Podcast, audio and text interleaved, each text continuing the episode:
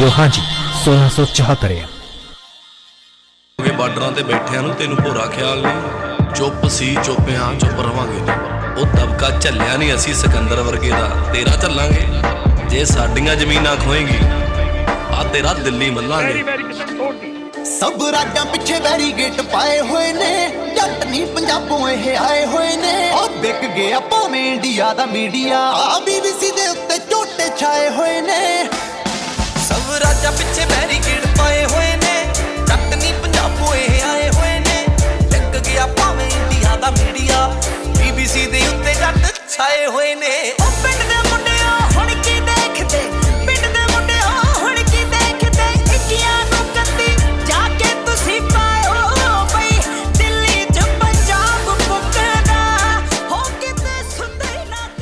ਯਾਦ ਹੋਣਾ ਹੈ ਤੁਹਾਨੂੰ, ਕਿਸਾਨ ਮੋਰਚਾ ਜਦੋਂ ਇਸ ਕਿਸਮ ਦੇ ਗਾਣੇ ਬਹੁਤ ਆਉਂਦੇ ਸੀਗੇ। ਪੰਜਾਬ ਦੇ ਸਾਰੇ ਹੀ ਗਾਇਕ ਲਗਭਗ ਇਸ ਕਿਸਮ ਦੇ ਗਾਣੇ ਲਿਖ ਰਹੇ ਸੀ, ਗਾ ਰਹੇ ਸੀ ਔਰ ਸਾਨੂੰ ਪੰਜਾਬ ਬੈਠਿਆਂ ਨੂੰ, ਇੰਡੀਆ ਬੈਠਿਆਂ ਨੂੰ ਜਾਂ ਫਿਰ ਆਸਟ੍ਰੇਲੀਆ ਬੈਠਿਆਂ ਨੂੰ, ਕਿਉਂਕਿ ਪੰਜਾਬੀ ਦੇ ਵਿੱਚ ਗੱਲ ਕਰਦੇ ਆ ਤਾਂ ਇਹ ਲੱਗਦਾ ਸੀਗਾ ਕਿ ਕਿਸਾਨ ਮੋਰਚਾ ਹੀ ਦੁਨੀਆ ਦੀ ਇੱਕ ਸਭ ਤੋਂ ਵੱਡੀ ਖਬਰ ਹੈਗੀ ਹੈ। ਤੇ ਦੁਨੀਆ ਭਰ ਦੇ ਵਿੱਚ ਹੋਰ ਕਿਹੜੀਆਂ ਖਬਰਾਂ ਹੋ ਰਹੀਆਂ ਨੇ, ਕੀ ਕੁਝ ਵਾਪਰ ਰਿਹਾ ਉਸ ਦਾ ਸ਼ਾਇਦ ਸਾਨੂੰ ਇਲਮ ਨਹੀਂ ਹੈਗਾ। ਖੈਰ, ਕਿਸਾਨ ਮੋਰਚਾ ਮੁੱਕਿਆ। ਕਿਸਾਨ ਮੋਰਚੇ ਦੇ ਵਿੱਚ ਸਾਂਝੇ ਕਿਸਾਨ ਮੋਰਚਾ ਜਿਹੜੀ ਜਥੇਬੰਦੀ ਸੀ, ਹਿੰਦੁਸਤਾਨ ਦੀਆਂ 32 ਕਿਸਾਨ ਜਥੇਬੰਦੀਆਂ ਦੀ ਰਲ ਕੇ ਇੱਕ ਸਾਂਝੀ ਜਥੇਬੰਦੀ ਸੀ। ਉਹਨਾਂ ਦਾ ਕਹਿਣਾ ਸੀ ਕਿ ਸਰਕਾਰਾਂ ਨੇ ਮੰਗਾ ਮੰਨ ਲੀਆਂ ਥੋੜੀ ਜੀਆਂ ਕੁਝ ਕੁ ਮੰਨ ਰਹੇ ਹੈਗੇ ਨੇ ਹੌਲੀ ਹੌਲੀ ਪਰ ਮੋਰਚਾ ਟੁੱਟ ਗਿਆ। ਟੁੱਟੇ ਇਨ ਦੇ ਸੈਂਸ ਕਿ ਮੋਰਚਾ ਸਫਲ ਹੋ ਗਿਆ। ਭਾਰਤ ਦੇ ਕਿਸਾਨਾਂ ਦੀਆਂ ਮੰਗਾਂ ਮੰਨੀਆਂ ਗਈਆਂ। ਗੱਲ ਉੱਥੇ ਖਤਮ ਨਹੀਂ ਹੋਈ ਹੈਗੀ। ਪਿਛਲੇ ਦਿਨਾਂ ਦੇ ਵਿੱਚ 26 ਜਨਵਰੀ ਦੇ ਦਰਮਿਆਨ, ਭਾਰਤ ਦੇ ਵਿੱਚ ਕੌਮੀ ਮਹਿਮਾਨ, ਕੌਮਾਂਤਰੀ ਮਹਿਮਾਨ ਜਿਹੜੇ ਨੇ, ਹਰ ਵਾਰ ਆਉਂਦੇ ਨੇ 26 ਜਨਵਰੀ ਜਾਂ 15 ਅਗਸਤ ਦੇ ਮੌਕੇ ਤੇ। ਇਸ ਵਾਰ ਫਰਾਂਸ ਦੇ ਰਾਸ਼ਟਰਪਤੀ ਮੈਨੂਅਲ ਮੈਂਕਰੋਂ ਆਏ ਹੋਏ ਸੀ। ਦੋ ਦਿਨ ਪਹਿਲਾਂ ਜਦੋਂ ਉਹ ਦਿੱਲੀ ਪਹੁੰਚੇ, ਜੈਪੁਰ ਪਹੁੰਚੇ 25 ਤਰੀਕ ਨੂੰ, ਉਹ ਤੋਂ ਦੋ ਦਿਨ ਪਹਿਲਾਂ ਉਹਨਾਂ ਦੇ ਹੀ ਦੇਸ਼ ਦੇ ਵਿੱਚ, ਫਰਾਂਸ ਦੇ ਅੰਦਰ ਇੱਕ ਐਕਸੀਡੈਂਟ ਹੋਇਆ ਸੀ। ਇੱਕ ਟਰੈਕਟਰ ਦੇ ਨਾਲ, ਇੱਕ ਬੈਰੀਕੇਡ ਦੇ ਨਾਲ ਇੱਕ ਕਾਰ ਟਕਰਾ ਗਈ ਸੀ। ਉਹ ਕਾਰ ਦੇ ਵਿੱਚ ਅਲੈਗਜ਼ੈਂਡਰਾ ਸੋਨਾਕ ਨਾਂ ਦਾ ਇੱਕ ਕਿਸਾਨ ਤੇ ਉਹਦੀ ਇੱਕ 12 ਸਾਲ ਦੀ ਧੀ ਸੀ। ਧੀ ਦੀ ਉਸ ਛੋਟੀ ਬੱਚੀ ਦੀ ਮੌਤ ਹੋ ਗਈ ਸੀਗੀ। ਪਰ ਅਲੈਗਜ਼ੈਂਡਰਾ ਸੋਨਾਕ ਅ, ਉਸ ਬੈਰੀਕੇਡ ਦੇ ਨਾਲ ਉਸ ਟਰੈਕਟਰ ਦੇ ਨਾਲ ਜਿਹੜਾ ਟਕਰਾ ਗਿਆ ਸੀ ਉਹਦਾ ਕਹਿਣਾ ਸੀਗਾ ਕਿ ਉਹਦਾ ਮਕਸਦ ਹਲੇ ਖਤਮ ਨਹੀਂ ਹੋਇਆ। ਮਕਸਦ ਕੀ ਸੀ? ਜਿਸ ਵਕਤ ਫਰਾਂਸ ਦੇ ਰਾਸ਼ਟਰਪਤੀ ਭਾਰਤ ਦੇ ਵਿੱਚ ਨਵੀਂ ਦਿੱਲੀ ਦੀ ਪਰੇਡ ਤੋਂ ਅਸ਼ਕੇ ਅਸ਼ਕੇ ਜਾ ਰਹੇ ਸੀ ਉਸ ਉਸ ਸਮੇਂ ਦੇ ਦਰਮਿਆਨ ਫਰਾਂਸ ਦੇ ਵਿੱਚ ਕਿਸਾਨਾਂ ਦੀ ਤਰਫ ਤੋਂ ਚੱਕੇ ਜਾਮ ਕੀਤੇ ਜਾ ਰਹੇ ਸੀ। ਫਰਾਂਸ ਹੀ ਨਹੀਂ ਅ, ਬਲਕਿ ਇੱਥੋਂ ਤੱਕ ਮੈਂ ਕਹੂੰਗਾ ਕਿ ਜਰਮਨੀ ਪੋਲੈਂਡ ਦੁਨੀਆ ਯੂਰਪ ਭਰ ਦੇ ਅਲੱਗ-ਅਲੱਗ ਹਿੱਸਿਆਂ ਦੇ ਵਿੱਚ ਕਿਸਾਨਾਂ ਦੀ ਤਰਫ ਤੋਂ ਇਸ ਕਿਸਮ ਦੇ ਧਰਨੇ ਦਿੱਤੇ ਜਾ ਰਹੇ ਨੇ। ਔਰ ਜਰਮਨੀ ਤੋਂ ਸ਼ੁਰੂ ਹੋਇਆ ਤੇ ਫਿਰ ਫਰਾਂਸ ਦੇ ਵਿੱਚ ਔਰ ਫਰਾਂਸ ਦੇ ਵਿੱਚ ਤਾਂ ਇਸ ਪੱਧਰ ਦੇ ਉੱਤੇ ਇਹ ਪ੍ਰਦਰਸ਼ਨ ਫੈਲ ਗਿਆ ਕਿਉਂਕਿ ਐਗਰੀਕਲਚਰ ਸੈਕਟਰ ਦੀ ਜੇ ਗੱਲ ਕਰੀਏ ਤਾਂ ਦੁਨੀਆ ਦੇ ਸਭ ਤੋਂ ਵੱਡੇ ਦੇਸ਼ਾਂ ਦੇ ਵਿੱਚ ਫਰਾਂਸ ਵੀ ਆਂਦਾ ਹੈਗਾ। ਜੇ ਅਸੀਂ ਭਾਰਤ ਦੀ ਗੱਲ ਕਰਦੇ ਹੈਗੇ ਆ ਕਿ ਐਗਰੀਕਲਚਰ ਬੇਸਡ ਇਕਨੋਮੀ ਹੈਗੀ ਹੈ ਇੱਥੇ ਕਿਸਾਨ ਅੰਦੋਲਨ ਇੱਕ ਕੌਮੀ ਖਬਰ ਬਣ ਜਾਂਦਾ ਹੈ। ਤਾਂ ਫਰਾਂਸ ਦੇ ਵਿੱਚ ਵੀ ਕਿਸਾਨਾਂ ਦਾ ਪ੍ਰਦਰਸ਼ਨ ਚੱਲ ਰਿਹਾ ਇਹ ਵੀ ਇੱਕ ਕੌਮੀ ਖਬਰ ਹੈ ਕੌਮਾਂਤਰੀ ਖਬਰ ਹੈ ਬਲਕਿ। ਹਾਂ ਉਹ ਗੱਲ ਵੱਖਰੀ ਹੈਗੀ ਹੈ ਕਿ ਅਸੀਂ ਖੁਦ ਦੇ ਡੱਡੂ ਹੈਗੇ ਹਾਂ, ਸਾਨੂੰ ਉਹਨਾਂ ਕੇ ਪਤਾ ਹੁੰਦਾ ਹੈ। ਪਰ ਖੈਰ ਤੁਹਾਡੀਆਂ ਜਾਣਕਾਰੀਆਂ ਮਹਦੂਦ ਨਾ ਰਹਿ ਜਾਣ ਤੁਹਾਡੇ ਤੱਕ ਦੁਨੀਆ ਭਰ ਦੇ ਵਿੱਚ ਕੀ ਕੁਝ ਹੋ ਰਿਹਾ ਖਬਰਾਂ ਦੇ ਪਿੱਛੇ ਕੀ ਵਾਪਰਿਆ ਹੈਗਾ ਇਸ ਪ੍ਰੋਗਰਾਮ ਯਾਨੀ ਨਿਊਜ਼ ਐਂਡ ਵਿਊਜ਼ ਨੂੰ ਮੈਂ ਗੌਤਮ ਕਪਿਲ ਲੈ ਕੇ ਹੋਇਆ ਜੀ ਹਾਜ਼ਰ। ਤੇ ਅੱਜ ਦੱਸਾਂਗੇ ਤੁਹਾਨੂੰ ਯੂਰਪ ਦੇ ਵਿੱਚ ਕਿਸਾਨਾਂ ਦੇ ਪ੍ਰਦਰਸ਼ਨ ਦੇ ਬਾਰੇ ਔਰ ਇਸੇ ਹਫ਼ਤੇ ਦੇ ਵਿੱਚ, ਲੰਘੇ ਹਫ਼ਤੇ ਦੇ ਵਿੱਚ ਹੌਲੋਕਾਸਟ ਘੱਲੂਘਾਰਾ ਕਹਿ ਲੈਂਦੇ ਆ ਪੰਜਾਬੀ ਦੇ ਵਿੱਚ ਸਰਬਨਾਸ਼ ਕਹਿ ਲੈਂਦੇ ਆ ਪਰ ਜਰਮਨੀ ਦੇ ਵਿੱਚ ਇਸ ਹੌਲੋਕਾਸਟ ਦੇ ਦਰਦ ਜਿਹੜੇ ਨੇ, ਉਹਦੇ ਅਸਰ ਜਿਹੜੇ ਨੇ, ਉਹ ਬਹੁਤ ਭਿਆਨਕ ਹੈਗੇ ਨੇ। ਕੀ ਸੀਗਾ ਹੌਲੋਕਾਸਟ ਔਰ ਤੁਸੀਂ ਉਸ ਪੂਰੇ ਹੌਲੋਕਾਸਟ ਨੂੰ ਸਿਰਫ ਯਹੂਦੀਆਂ ਦੇ ਹੌਲੋਕਾਸਟ ਦੇ ਨਾਲ ਜੋੜ ਕੇ ਨਾ ਸਮਝ ਲਵੋ ਸਿਰਫ ਯਹੂਦੀਆਂ ਦਾ ਘੱਲੂਘਾਰਾ ਨਹੀਂ ਹੋਇਆ ਹੈਗਾ। ਹੋਰ ਵੀ ਬਹੁਤ ਸਾਰੀਆਂ ਐਸੀਆਂ ਕੌਮਾਂ ਸੀਗੀਆਂ ਜਿਨ੍ਹਾਂ ਦਾ ਧਰਤੀ ਤੋਂ ਖਤਮ ਖਾਤਮਾ ਕੀਤਾ ਗਿਆ ਸੀ ਹਿਟਲਰ ਦੇ ਜ਼ਮਾਨੇ ਦੇ ਵਿੱਚ। ਇਤਿਹਾਸ ਦੀ ਉਸ ਸਾਂਝ ਨੂੰ ਵੀ ਪਾਵਾਂਗੇ ਤੇ ਇਸੇ ਹਫ਼ਤੇ ਦੇ ਦਰਮਿਆਨ ਅ, ਅਮਰੀਕਾ ਦੇ ਵਿੱਚ ਇੱਕ ਸਜ਼ਾ ਦਿੱਤੀ ਗਈ ਹੈ। ਇੱਕ ਵਿਅਕਤੀ ਨੂੰ ਤੇ ਉਹ ਸਜ਼ਾ ਸੀਗੀ ਅ, ਆਪਣੇ ਆਪ ਦੇ ਵਿੱਚ ਬੜੀ ਅਜੀਬ ਕਿਸਮ ਦੀ। ਕੈਨਥ ਸਮਿਥ ਨਾਂ ਦਾ ਉਹ ਵਿਅਕਤੀ ਸੀ। ਔਰ ਉਹ ਸਜ਼ਾ ਸੀਗੀ ਨਾਈਟ੍ਰੋਜਨ ਦਾ ਇੱਕ ਟੀਕਾ ਦਿੱਤਾ ਜਾਣਾ। ਹੁਣ ਇਹ ਨਾਈਟ੍ਰੋਜਨ ਗੈਸ ਦਾ ਟੀਕਾ ਉਹਨੂੰ ਜਿਹੜਾ ਦਿੱਤਾ ਗਿਆ ਹੈ, ਔਰ ਉਹ ਪੂਰਾ ਮਾਮਲਾ ਕੀ ਸੀਗਾ ਔਰ ਆਪਣੇ ਆਪ ਦੇ ਵਿੱਚ ਦੁਨੀਆ ਦਾ ਇਕਲੌਤਾ ਐਸਾ ਮਾਮਲਾ ਹੈਗਾ। ਉਹਦੀ ਵੀ ਗੱਲ ਕਰਾਂਗੇ। ਤੇ ਨਾਲੋਂ ਨਾਲ ਜਦੋਂ ਜਰਮਨੀ ਦੇ ਘੱਲੂ ਘਾਰੇ ਦੀ ਗੱਲ ਕਰਦੇ ਹੈਗੇ ਹਾਂ, ਤੇ ਦੁਨੀਆ ਦੇ ਵਿੱਚ ਰਾਈਟ ਵਿੰਗਰ ਆਰਗੇਨਾਈਜੇਸ਼ਨਸ ਦੀ ਗੱਲ ਕਰਦੇ ਹੈਗੇ ਤਾਂ ਆਸਟ੍ਰੇਲੀਆ ਦੀ ਵੀ ਖਬਰ ਅਛੂਤੀ ਨਹੀਂ ਹੈਗੀ। ਆਸਟ੍ਰੇਲੀਆ ਦੇ ਵਿੱਚ ਪਿਛਲੇ ਦਿਨਾਂ ਦੇ ਦਰਮਿਆਨ ਕੁਝ ਐਸਾ ਦੇਖਣ ਨੂੰ ਮਿਲਿਆ ਸਿਡਨੀ ਸ਼ਹਿਰ ਦੀ ਜੇ ਮੈਂ ਗੱਲ ਕਰਾਂ ਕੁਝ ਐਸਾ ਦੇਖਣ ਨੂੰ ਮਿਲਿਆ ਜਿਹਦੇ ਤੇ ਤੁਸੀਂ ਹੈਰਾਨ ਹੋ ਜਾਵੋਗੇ, ਹੋ ਸਕਦਾ ਮੇਨਸਟ੍ਰੀਮ ਆਸਟ੍ਰੇਲੀਆ ਦੇ ਮੀਡੀਆ ਨੇ ਉਸ ਖਬਰ ਨੂੰ ਬਹੁਤ ਜ਼ਿਆਦਾ ਖੁੱਲ ਕੇ ਨਹੀਂ ਆਂ ਦਿੱਤਾ, ਜੇ ਕਿਸੇ ਹੋਰ ਕਮਿਊਨਿਟੀ ਦੇ ਲੋਕ ਹੁੰਦੇ ਤਾਂ ਸ਼ਾਇਦ ਬਹੁਤ ਵੱਡੀ ਖਬਰ ਬਣ ਜਾਂਦੀ, ਪਰ ਇਹ ਵਾਈਟ ਸਕਿਨ ਪੀਪਲ ਸੀ, ਚਿੱਟੀ ਚਮੜੀ ਵਾਲੇ ਲੋਕ ਸੀਗੇ, ਔਰ ਇਹਨਾਂ ਨੇ ਕੀਤਾ ਕੀ ਹੈ, ਉਹ ਕਾਰੇ ਨੂੰ ਵੀ ਤੁਹਾਡੇ ਤੱਕ ਅੱਜ ਦੇ ਇਸ ਪ੍ਰੋਗਰਾਮ ਦੇ ਵਿੱਚ ਲੈ ਕੇ ਆਵਾਂਗੇ, ਪ੍ਰੋਗਰਾਮ ਨਿਊਜ਼ ਐਂਡ ਵਿਊਜ਼ ਕਰਦੇ ਹਾਂ ਜੀ ਸ਼ੁਰੂਆਤ।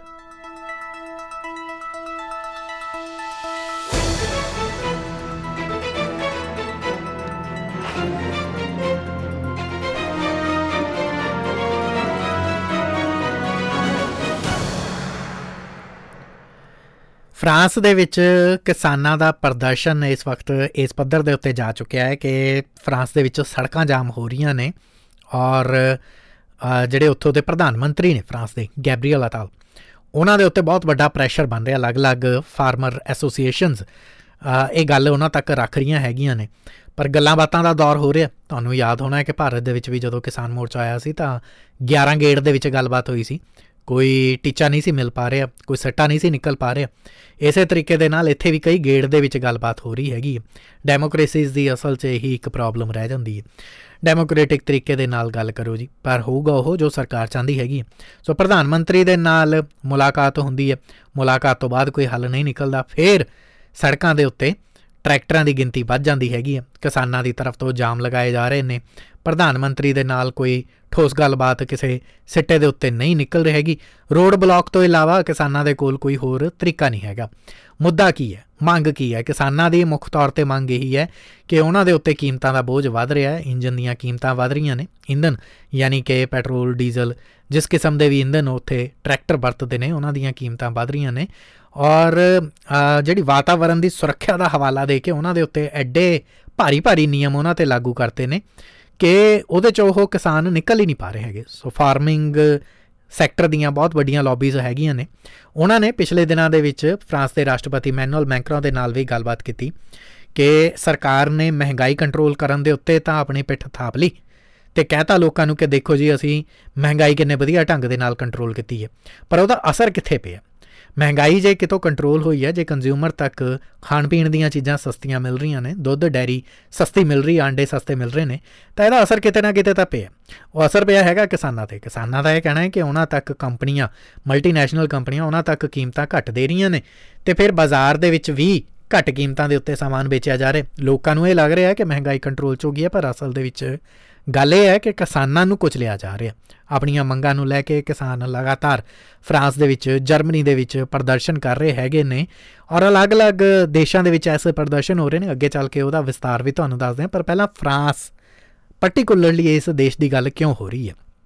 ਇੱਕ ਗੱਲ, ਪੂਰੇ ਯੂਰਪ ਦੇ ਵਿੱਚ ਫਰਾਂਸ ਇੱਕ ਬਹੁਤ ਇੰਪੋਰਟੈਂਟ ਕੰਟਰੀ ਹੈਗਾ। ਜੇ ਖੇਤੀਬਾੜੀ ਦੇ ਲਿਹਾਜ਼ ਦੇ ਨਾਲ ਦੇਖੀਏ, ਸਿਰਫ ਖੇਤੀ ਨਹੀਂ, ਬਲਕਿ ਡੈਰੀ, ਮੀਟ ਔਰ ਵਾਈਨ ਪ੍ਰੋਡਿਊਸ ਕਰਨ ਵਾਲਾ ਫਰਾਂਸ, ਯੂਰਪ ਦੇ one of the biggest countries ਦੇ ਵਿੱਚੋਂ ਇੱਕ ਹੈਗਾ ਹੈ ਜ਼ਿਆਦਾਤਰ ਡੈਰੀ ਫਾਰਮਰ, ਡੈਰੀ ਸੈਕਟਰ ਦੇ ਕਿਸਾਨ ਜਿਹੜੇ ਨੇ ਉਹ ਨਾਰਾਜ਼ ਨੇ। ਡੈਰੀ ਕਿਸਾਨਾਂ ਦਾ ਕਹਿਣਾ ਹੈ ਕਿ ਮਹਿੰਗਾਈ ਨੂੰ ਕੰਟਰੋਲ ਕਰਨ ਦੇ ਲਈ ਸਰਕਾਰ ਦਾ ਜ਼ੋਰ ਤਾਂ ਹੈਗਾ ਪਰ ਘਾਟਾ ਉਹਨਾਂ ਨੂੰ ਪਾ ਰਹੇ ਨੇ। ਹੋ ਕੀ ਰਿਹਾ ਹੁਣ ਵੱਡੀਆਂ ਕੰਪਨੀਆਂ ਜਿਹੜੀਆਂ ਨੇ, ਜਿਵੇਂ ਫ੍ਰੈਂਚ ਮਲਟੀਨੈਸ਼ਨਲ ਕੰਪਨੀ ਹੈ ਲੈਕਟਲਿਸ ਕਰਕੇ ਇਹ ਕੰਪਨੀ ਕੀ ਹੈ? ਇਹ ਡੈਰੀ ਗਰੁੱਪ ਨੂੰ ਕਹਿ ਰਹੀ ਹੈ ਕਿ ਤੁਸੀਂ ਘੱਟ ਕੀਮਤਾਂ ਦੇ ਉੱਤੇ ਦੁੱਧ ਦਿਓ ਤਾਂ ਕਿ ਅਸੀਂ ਅੱਗੇ, ਕਿਉਂਕਿ ਸਰਕਾਰ ਨੇ ਸਾਡੇ ਤੇ ਡੰਡਾ ਚਾੜਿਆ ਹੋਇਆ ਹੈ ਕਿ ਅਸੀਂ ਘੱਟ ਕੀਮਤਾਂ ਦੇ ਉੱਤੇ ਬਾਜ਼ਾਰ ਦੇ ਵਿੱਚ ਮਲਟੀਨੈਸ਼ਨਲ ਕੰਪਨੀਆਂ ਦੀ ਤਰਫ ਤੋਂ ਅਸੀਂ ਇਹ ਦੁੱਧ ਜਿਹੜਾ ਲੈ ਕੇ ਆਣਾ ਹੈ ਮਲਟੀ ਸਟੋਰ ਸਟੋਰਸ ਦੇ ਵਿੱਚ, ਅਲੱਗ-ਅਲੱਗ ਚੇਨ ਸਟੋਰਸ ਦੇ ਵਿੱਚ। ਫਰਾਂਸ ਦੇ ਵਿੱਚ ਕਿਸਾਨਾਂ ਦਾ ਪ੍ਰਦਰਸ਼ਨ ਵੀ ਔਰ ਇਹ ਹੰਗਾਮਾ ਵੀ ਐਸੇ ਕਰਕੇ ਹੈ। ਪਰ ਸਿਰਫ ਫਰਾਂਸ ਹੀ ਨਹੀਂ, ਬਲਕਿ ਪੂਰੇ ਯੂਰਪ ਨੂੰ ਟੈਨਸ਼ਨ ਪਈ ਹੋਈ ਹੈ ਕਿਉਂਕਿ 2024 ਇਸ ਸਾਲ ਦੇ ਵਿੱਚ ਇੰਡੀਆ ਦੇ ਇਲੈਕਸ਼ਨ ਨਹੀਂ ਅਮਰੀਕਾ ਦੇ ਇਲੈਕਸ਼ਨ ਹੀ ਨਹੀਂ, ਬਲਕਿ ਯੂਰਪੀ ਯੂਨੀਅਨ ਜਿਹੜੀ ਯੂਰਪ ਦੀ ਸਭ ਤੋਂ ਵੱਡੀ ਪਾਰਲੀਮੈਂਟ ਆ, ਉੱਥੇ ਦੇ ਵੀ ਇਲੈਕਸ਼ਨ ਹੋਣੇ ਹੈਗੇ ਨੇ। ਅੱਜ ਐਸੇ ਸਮੇਂ ਦੇ ਵਿੱਚ ਜਿਹੜੇ ਉੱਥੇ ਦੇ ਰਾਸ਼ਟਰਪਤੀ ਨੇ, ਇਮੈਨੂਅਲ ਮੈਂਕਰੋ, ਉਹਨਾਂ ਦੇ ਉੱਤੇ ਜੇ ਕਿਸਾਨਾਂ ਦੀ ਨਾਰਾਜ਼ਗੀ ਉਹਨਾਂ ਨੂੰ ਝੱਲਣ ਨੂੰ ਮਿਲਦੀ ਹੈ ਤੇ ਖਾਸ ਤੌਰ ਦੇ ਉੱਤੇ ਪ੍ਰਧਾਨ ਮੰਤਰੀ ਗੈਬਰੀਅਲ ਐਟਲ ਉਹਨਾਂ ਦੇ ਲਈ ਇੱਕ ਬਹੁਤ ਵੱਡੀ ਇੱਕ ਚੁਣੌਤੀ ਹੈਗੀ, ਇੱਕ ਬਹੁਤ ਵੱਡਾ ਇਹ ਮਸਲਾ ਹੈਗਾ ਜਿਹੜਾ ਸਰਕਾਰ ਦੇ ਅੱਗੇ ਖੜਾ ਹੋ ਗਿਆ। ਕਿਸਾਨਾਂ ਦੇ ਕੋਲ ਕੀ ਵਿਕਲਪ ਹੈਗਾ? ਉਹ ਵੀ ਮੈਂ ਤੁਹਾਨੂੰ ਅੱਗੇ ਚੱਲ ਕੇ ਦੱਸਦਾ, ਪਰ ਇਸ ਵਕਤ ਡੀਜ਼ਲ ਦੀਆਂ ਜਿਹੜੀਆਂ ਵਧ ਰਹੀਆਂ ਕੀਮਤਾਂ ਨੇ ਈਯੂ ਦੀਆਂ ਸਬਸਿਡੀਆਂ ਦੇਰੀ ਦੇ ਨਾਲ ਉਹਨਾਂ ਦਾ ਭੁਗਤਾਨ ਹੋ ਰਿਹਾ ਤੇ ਵਿਦੇਸ਼ਾਂ ਤੋਂ ਜਿਹੜੀ ਜਿੰਸਾਂ ਉੱਥੇ ਮੰਗਵਾਈਆਂ ਜਾ ਰਹੀਆਂ ਨੇ, ਜਿਵੇਂ ਕਿ ਕਣਕ, ਚੌਲ ਜਾਂ ਹੋਰ ਜਿਹੜੀਆਂ ਫਸਲਾਂ ਨੇ, ਉਹ ਫਰਾਂਸ, ਜਰਮਨੀ ਜਾਂ ਪੋਲੈਂਡ ਵਰਗੇ ਦੇਸ਼ਾਂ ਦੀ ਅੰਦਰੂਨੀ ਫਸਲ ਨੂੰ ਨਹੀਂ ਸਰਕਾਰਾਂ ਵਰਤ ਰਹੀਆਂ ਹੈਗੀਆਂ, ਬਾਹਰੋਂ ਮੰਗਵਾਈਆਂ ਜਾ ਰਹੀਆਂ ਹੈਗੀਆਂ ਨੇ। ਸੋ ਇਸ ਕਰਕੇ ਵੀ ਬਹੁਤ ਵੱਡੇ ਪ੍ਰਦਰਸ਼ਨ ਪਹਿਲਾਂ ਜਰਮਨੀ ਦੇ ਵਿੱਚ ਵੀ ਐਸੇ ਕਰਕੇ ਹੋਏ ਸੀਗੇ ਕਿ ਡੀਜ਼ਲ ਦੇ ਉੱਤੇ ਜਿਹੜੀਆਂ ਟੈਕਸ ਛੋਟਾਂ ਮਿਲ ਰਹੀਆਂ ਸੀ, ਸਬਸਿਡੀਆਂ ਮਿਲ ਰਹੀਆਂ ਸੀ, ਉਹਨਾਂ ਨੂੰ ਤੁਸੀਂ ਇੱਕ ਇੱਕ ਕਰਕੇ ਖਤਮ ਕਰਤਾ। ਤੇ ਹੁਣ ਫਰਾਂਸ ਦੇ ਵਿੱਚ ਵੀ ਲਗਭਗ ਇਹੀ ਇੱਕ ਹਾਲਾਤ ਦੇਖਣ ਨੂੰ ਮਿਲ ਰਹੇ ਨੇ। ਐਕਚੁਅਲ ਚ ਯੂਰਪੀ ਯੂਨੀਅਨ ਨੇ ਲਗਭਗ 55 ਬਿਲੀਅਨ ਯੂਰੋ ਦੇ ਉਪਰਾਲੇ ਕੀਤੇ ਨੇ ਤੇ ਖੇਤੀਬਾੜੀ ਖੇਤਰ ਨੂੰ ਸੁਧਾਰਨ ਦੇ ਲਈ। ਪਰ ਕਿਸਾਨਾਂ ਦਾ ਇਹ ਕਹਿਣਾ ਹੈ ਕਿ ਸੁਧਾਰਨ ਦੀ ਯੋਜਨਾ ਨਹੀਂ ਸੀਗੀ। ਇਹਦੇ ਨਾਲ ਤਾਂ ਤੁਸੀਂ ਸਾਡੇ ਜਿਹੜੀ ਇੰਡਸਟਰੀ ਹੈ, ਉਹਨੂੰ ਹੋਰ ਖਤਮ ਕਰ ਰਹੇ ਹੈਗੇ ਹੋ। ਫੋਰ ਐਗਜ਼ਾਮਪਲ ਸੁਧਾਰ ਦੇ ਵਿੱਚ ਇਹ ਗੱਲ ਕਹੀ ਗਈ ਹੈ ਕਿ 4% ਖੇਤੀਯੋਗ ਜ਼ਮੀਨ ਖਾਲੀ ਹੋਣੀ ਚਾਹੀਦੀ ਹੈਗੀ ਹੈ, ਤਾਂ ਕਿ ਜਿਹੜਾ ਵਾਤਾਵਰਣ ਹੈ, ਉਸ ਦਾ ਬਚਾਅ ਹੋ ਸਕੇ। ਆ ਉਹਦਾ ਮਤਲਬ ਇਹ ਹੈ ਕਿ ਸਰਕਾਰਾਂ ਦਾ ਤਰਕ ਇਹ ਹੈ ਕਿ ਜਿੱਤੇ ਫਰਜ਼ ਕਰੋ ਕਿ ਤੁਹਾਡੇ ਕੋਲ ਆ 10 ਕਿੱਲੇ ਦੀ ਇੱਕ ਜ਼ਮੀਨ ਹੈਗੀ ਹੈ। ਤਾਂ ਉਹਦੇ ਚੋਂ ਉਹਦੀ 4% ਉਸ ਜ਼ਮੀਨ ਦਾ ਜਾਂ 100 ਕਿੱਲੇ ਦੀ ਜ਼ਮੀਨ ਹੈ, ਤਾਂ ਉਹਦੇ ਚੋਂ 4 ਕਿੱਲੇ ਜ਼ਮੀਨ ਜਿਹੜੀ ਹੈਗੀ ਉਹ ਤੁਹਾਨੂੰ ਖਾਲੀ ਛੱਡਣੀ ਹੋਏਗੀ ਤਾਂ ਕਿ ਵਾਤਾਵਰਣ ਨੂੰ ਬਚਾਇਆ ਜਾ ਸਕੇ। ਸਰਕਾਰ ਨੂੰ ਇਹ ਲੱਗਦਾ ਹੈ ਕਿ ਜੇ ਐਦਾਂ ਕਰ ਲੈਣਗੇ ਤਾਂ ਉਹਦੇ ਨਾਲ 20% ਫਰਟੀਲਾਈਜ਼ਰਸ ਜਿਹੜੇ ਨੇ ਜਿਹੜੇ ਕੀਟਨਾਸ਼ਕ ਹੈਗੇ ਨੇ, ਉਹਨਾਂ ਦੀ ਵਰਤੋਂ ਘੱਟ ਹੋਏਗੀ। ਜਦੋਂ ਉਹਨਾਂ ਦੀ ਵਰਤੋਂ ਘੱਟ ਹੋਏਗੀ ਤਾਂ ਐਸੇ ਦੇ ਵਿੱਚ ਵਾਤਾਵਰਣ ਦਾ ਇੱਕ ਬਚਾਅ ਹੋ ਸਕੇਗਾ। ਇਹ ਇੱਕ ਤਰਕ ਕਿਸਾਨ ਜਿਹੜੇ ਦੇ ਰਹੇ ਹੈਗੇ ਨੇ, ਉਹ ਕਹਿ ਰਹੇ ਨੇ ਕਿ ਐਸਾ ਪੋਸੀਬਲ ਨਹੀਂ ਹੈਗਾ। ਦੂਸਰੀ ਚੀਜ਼, ਇੱਕ ਬਹੁਤ ਵੱਡਾ ਫੈਕਟਰ ਹੈਗਾ ਹੈ ਕਿ ਇਸ ਵਕਤ ਯੂਕਰੇਨ ਤੇ ਰਸ਼ੀਆ ਦੀ ਵਾਰ ਚੱਲ ਰਹੀ ਹੈਗੀ ਹੈ। ਇੱਕ ਪਾਸੇ ਯੂਰਪ ਦੇ ਜ਼ਿਆਦਾਤਰ ਕੰਟਰੀਜ਼ ਨਾਟੋ ਕੰਟਰੀਜ਼ ਹੈਗੀਆਂ ਨੇ। ਨਾਟੋ ਯਾਨੀ ਕਿ ਜਿਨ੍ਹਾਂ ਦੇ ਰੱਖਿਆ ਸਮਝੌਤੇ ਆਪਸ ਦੇ ਵਿੱਚ ਹੈਗੇ ਨੇ ਕਿ ਤੁਹਾਡੇ ਦੇਸ਼ ਤੇ ਹਮਲਾ ਹੋਇਆ ਤਾਂ ਸਾਡੇ ਦੇਸ਼ ਜਾਂ ਬਾਕੀ ਦੇ ਨਾਟੋ ਦੇਸ਼ ਤੁਹਾਡੇ ਤੇ ਵੀ ਜਿਹੜੇ ਨੇ ਤੁਹਾਡੀ ਹੈਲਪ ਕਰਨ ਦੇ ਲਈ ਆਣਗੇ ਤੇ ਤੁਹਾਡੇ ਤੇ ਅਟੈਕ ਕਰਨ ਵਾਲੀ ਕੰਟਰੀ ਨੂੰ ਅਸੀਂ ਮੂੰਹ ਤੋੜ ਜਵਾਬ ਦਵਾਂਗੇ। ਯੂਕਰੇਨ ਪੂਰੀਆਂ ਕੋਸ਼ਿਸ਼ਾਂ ਕਰ ਰਿਹਾ ਕਿ ਅਸੀਂ ਨਾਟੋ ਦੇ ਵਿੱਚ ਸ਼ਾਮਲ ਹੋ ਜਾਈਏ। ਯੂਰਪ ਦਾ ਹਿੱਸਾ ਤਾਂ ਜ਼ਰੂਰ ਹੈਗਾ, ਪਰ ਨਾਟੋ ਕੰਟਰੀਜ਼ ਦੀ ਇੱਕ ਸੌਫਟ ਜਿਹੜੀ ਝੁਕਾ ਹੈਗਾ ਉਹ ਯੂਕਰੇਨ ਦੇ ਵੱਲ ਹੈਗਾ। ਇਹ ਸਿਰਫ ਅਮਰੀਕਾ ਇੰਗਲੈਂਡ ਫਰਾਂਸ ਵਰਗੀਆਂ ਕੰਟਰੀਆਂ ਦੇ ਲਈ ਡਿਪਲੋਮੈਟਿਕ ਜਾਂ ਸਿਆਸੀ ਪੱਧਰ ਦੇ ਉੱਤੇ। ਪਰ ਕਿਸਾਨਾਂ ਨੂੰ ਯੂਕਰੇਨ ਦੇ ਨਾਲ ਕੋਈ ਖਾਸਾ ਲਗਾਵ ਨਹੀਂ ਹੁਣ ਰਹਿ ਗਿਆ। ਉਹਦੇ ਬਹੁਤ ਵੱਡੇ ਕਾਰਨ ਹੈਗੇ ਨੇ। ਯੂਕਰੇਨ ਦੇ ਵਿੱਚ ਆਮ ਤੌਰ ਦੇ ਉੱਤੇ, ਕਿਉਂਕਿ ਹੁਣ ਫਰਵਰੀ 2022 ਦੇ ਵਿੱਚ ਇਹ ਅਟੈਕ ਸ਼ੁਰੂ ਹੋਇਆ ਸੀ। ਰਸ਼ੀਆ ਨੇ ਇਨਵੇਡ ਕਰਨ ਦੀ ਕੋਸ਼ਿਸ਼ ਕੀਤੀ ਸੀ, ਯੂਕਰੇਨ ਦੇ ਕੁਝ ਇਲਾਕਿਆਂ ਦੇ ਉੱਤੇ ਕਬਜ਼ਾ ਲੈਣ ਦੀ ਕੋਸ਼ਿਸ਼ ਕੀਤੀ ਸੀ। ਉਸ ਤੋਂ ਬਾਅਦ ਯੂਕਰੇਨ ਦੇ ਜਿਹੜੇ ਵਪਾਰਕ ਤਰੀਕੇ ਸੀਗੇ, ਵਪਾਰ ਕਰਨ ਦੇ ਤਰੀਕੇ ਸੀ, ਸੜਕੀ ਤਰੀਕੇ ਜਾਂ ਸਾਗਰੀ ਤਰੀਕੇ ਸਪੈਸ਼ਲੀ ਬਲੈਕ ਸੀ ਦੀ ਜੇ ਗੱਲ ਕਰੀਏ, ਉਹਦੇ ਵਪਾਰਕ ਮਾਰਗ ਬੰਦ ਕਰਤੇ ਗਏ ਸੀਗੇ। ਤੇ ਉਸ ਤੋਂ ਬਾਅਦ ਯੂਰਪੀ ਯੂਨੀਅਨ ਨੇ ਕੁਝ ਟੈਂਪਰੇਰੀ ਕੁਝ ਆਰਜ਼ੀ ਤੌਰ ਦੇ ਉੱਤੇ ਯੂਕਰੇਨ ਤੋਂ ਆਯਾਤ ਦੇ ਉੱਤੇ ਪਾਬੰਦੀਆਂ ਲਗਾਤੀਆਂ ਸੀਗੀਆਂ ਹਟਾ ਦਿੱਤੀਆਂ ਸੀਗੀਆਂ। ਸੋ ਉਹਦੇ ਨਾਲ ਕੀ ਹੋ ਗਿਆ ਸੀਗਾ ਕਿ ਯੂਕਰੇਨ ਦੇ ਲਈ ਇੱਕ ਸੌਫਟ ਕਾਰਨਰ ਜਿਹੜਾ ਉਹ ਪੈਦਾ ਹੋ ਗਿਆ ਸੀਗਾ। ਪਰ ਕਿਸਾਨਾਂ ਦੇ ਲਈ ਇਹ ਚੰਗੀ ਗੱਲ ਨਹੀਂ ਹੈਗੀ। ਕਿਸਾਨ ਇਹ ਕਹਿ ਰਹੇ ਨੇ ਕਿ ਯੂਕਰੇਨ ਦੇ ਵਿੱਚ ਜਿਹੜੀ ਜੈਵਿਕ ਖੇਤੀ ਹੁੰਦੀ ਹੈ, ਉਹਦੇ 'ਚ ਆਮ ਤੌਰ ਦੇ ਉੱਤੇ ਔਸਤਨ 1-1000 ਹੈਕਟੇਅਰ ਦੇ ਜਿਹੜੇ ਮਾਲਕ ਹੈਗੇ ਨੇ ਕਿਸਾਨ ਉੱਥੇ। ਯੂਰਪ ਦੇ ਵਿੱਚ ਜੇ ਕੰਪੈਰੀਟਿਵਲੀ ਗੱਲ ਕਰੀਏ ਤਾਂ 41 ਹੈਕਟੇਅਰ ਇੱਕ ਔਸਤ ਪੈਂਦੀ ਹੈਗੀ ਹੈ, ਇੱਕ ਕਿਸਾਨ ਦੀ। ਸੋ ਉੱਥੇ ਵੱਡੇ ਫਾਰਮ ਹੈਗੇ ਨੇ ਯੂਰਪ ਦੇ ਵਿੱਚ ਔਰ ਉਹਨਾਂ ਤੋਂ ਜਿੰਨੀ ਫਸਲ ਪੈਦਾ ਹੁੰਦੀ ਸੀਗੀ ਔਰ ਜਦੋਂ ਤੋਂ ਰਸ਼ੀਆ ਨੇ ਅਟੈਕ ਕੀਤਾ ਹੈਗਾ, ਹੁਣ ਯੂਕਰੇਨ ਦੇ ਅੰਦਰ ਜਿੰਨੀ ਖੇਤੀਬਾੜੀ ਹੋ ਰਹੀ ਸੀ, ਉਹ ਪ੍ਰੋਡਕਟ ਜਿਹੜੇ ਨੇ ਯੂਰਪ ਦੇ ਬਾਜ਼ਾਰ ਖਰੀਦ ਰਹੇ ਨੇ ਤਾਂ ਕਿ ਯੂਕਰੇਨ ਨੂੰ ਇੱਕ ਮਦਦ ਮਿਲ ਸਕੇ। ਉਹਦਾ ਖਾਮਿਆਜ਼ਾ ਯੂਰਪ ਦੇ ਆਪਣੇ ਦੇਸ਼ਾਂ ਦੇ ਵਿੱਚ ਰਹਿ ਰਹੇ ਲੋਕਾਂ ਨੂੰ ਭੁਗਤਣਾ ਪੈ ਰਿਹਾ। ਫਰਾਂਸ ਹੋ ਗਿਆ, ਪੋਲੈਂਡ ਹੋ ਗਿਆ, ਹੰਗਰੀ ਹੋ ਗਿਆ, ਰੋਮਾਨੀਆ ਹੋ ਗਿਆ। ਹੰਗਰੀ, ਪੋਲੈਂਡ, ਰੋਮਾਨੀਆ ਵਰਗੀ ਕੰਟਰੀਆਂ ਦੇ ਵਿੱਚ ਤਾਂ ਜਿਹੜੀਆਂ ਕੀਮਤਾਂ ਨੇ ਉਹ ਮੁੱਦੇ ਮੂੰਹ ਆ ਗਈਆਂ ਨੇ। ਜਿਹੜੇ ਲੋਕਲ ਕਿਸਾਨ ਹੈਗੇ ਨੇ, ਉਹ ਆਪਣੀਆਂ ਫਸਲਾਂ ਨੂੰ ਵੇਚ ਨਹੀਂ ਪਾ ਰਹੇ ਹੈਗੇ, ਬਲਕਿ ਉਹ ਆਪ ਪ੍ਰੋਡਿਊਸ ਕਰਦੇ ਨੇ ਤੇ ਆਪੇ ਕੰਜ਼ਿਊਮ ਕਰ ਪਾ ਰਹੇ ਨੇ, ਜਿਹੜੀ ਮਾੜੀ ਮੋਟੀ ਬਚਦੀ ਹੈ। ਜੇ ਵਿਕਣ ਕਿਨਾਰੇ ਆਂਦੀ ਹੈ ਤਾਂ ਵਿਕਦੀ ਹੈ, ਨਹੀਂ ਨਹੀਂ ਵਿਕਦੀ ਤਾਂ ਨਹੀਂ ਵਿਕਦੀ। ਇਨਫੈਕਟ 2023 ਦੇ ਵਿੱਚ ਜਦੋਂ ਬਸੰਤ ਰੁੱਤ ਦੀ ਸ਼ੁਰੂਆਤ ਹੋਈ ਸੀਗੀ, ਤਾਂ ਪੋਲੈਂਡ ਦੇ ਵਿੱਚ ਇਸੇ ਕਿਸਮ ਦੇ ਪ੍ਰਦਰਸ਼ਨ ਦੇਖਣ ਨੂੰ ਮਿਲੇ ਸੀਗੇ। ਹੋਇਆ ਕੀ ਸੀਗਾ ਕਿ ਯੂਕਰੇਨ ਤੋਂ ਜਿਹੜੇ ਸ਼ਰਨਾਰਥੀ ਪੋਲੈਂਡ ਦੇ ਰਸਤੇ ਰਾਹੀਂ ਯੂਰਪ ਦੇ ਵਿੱਚ ਦਾਖਲ ਹੋ ਰਹੇ ਸੀ। ਉਹਨਾਂ ਨੂੰ ਰੋਕਣ ਦੇ ਲਈ ਪੋਲੈਂਡ ਦੇ ਫਾਰਮਰਸ ਅੱਗੇ ਆ ਗਏ ਸੀ।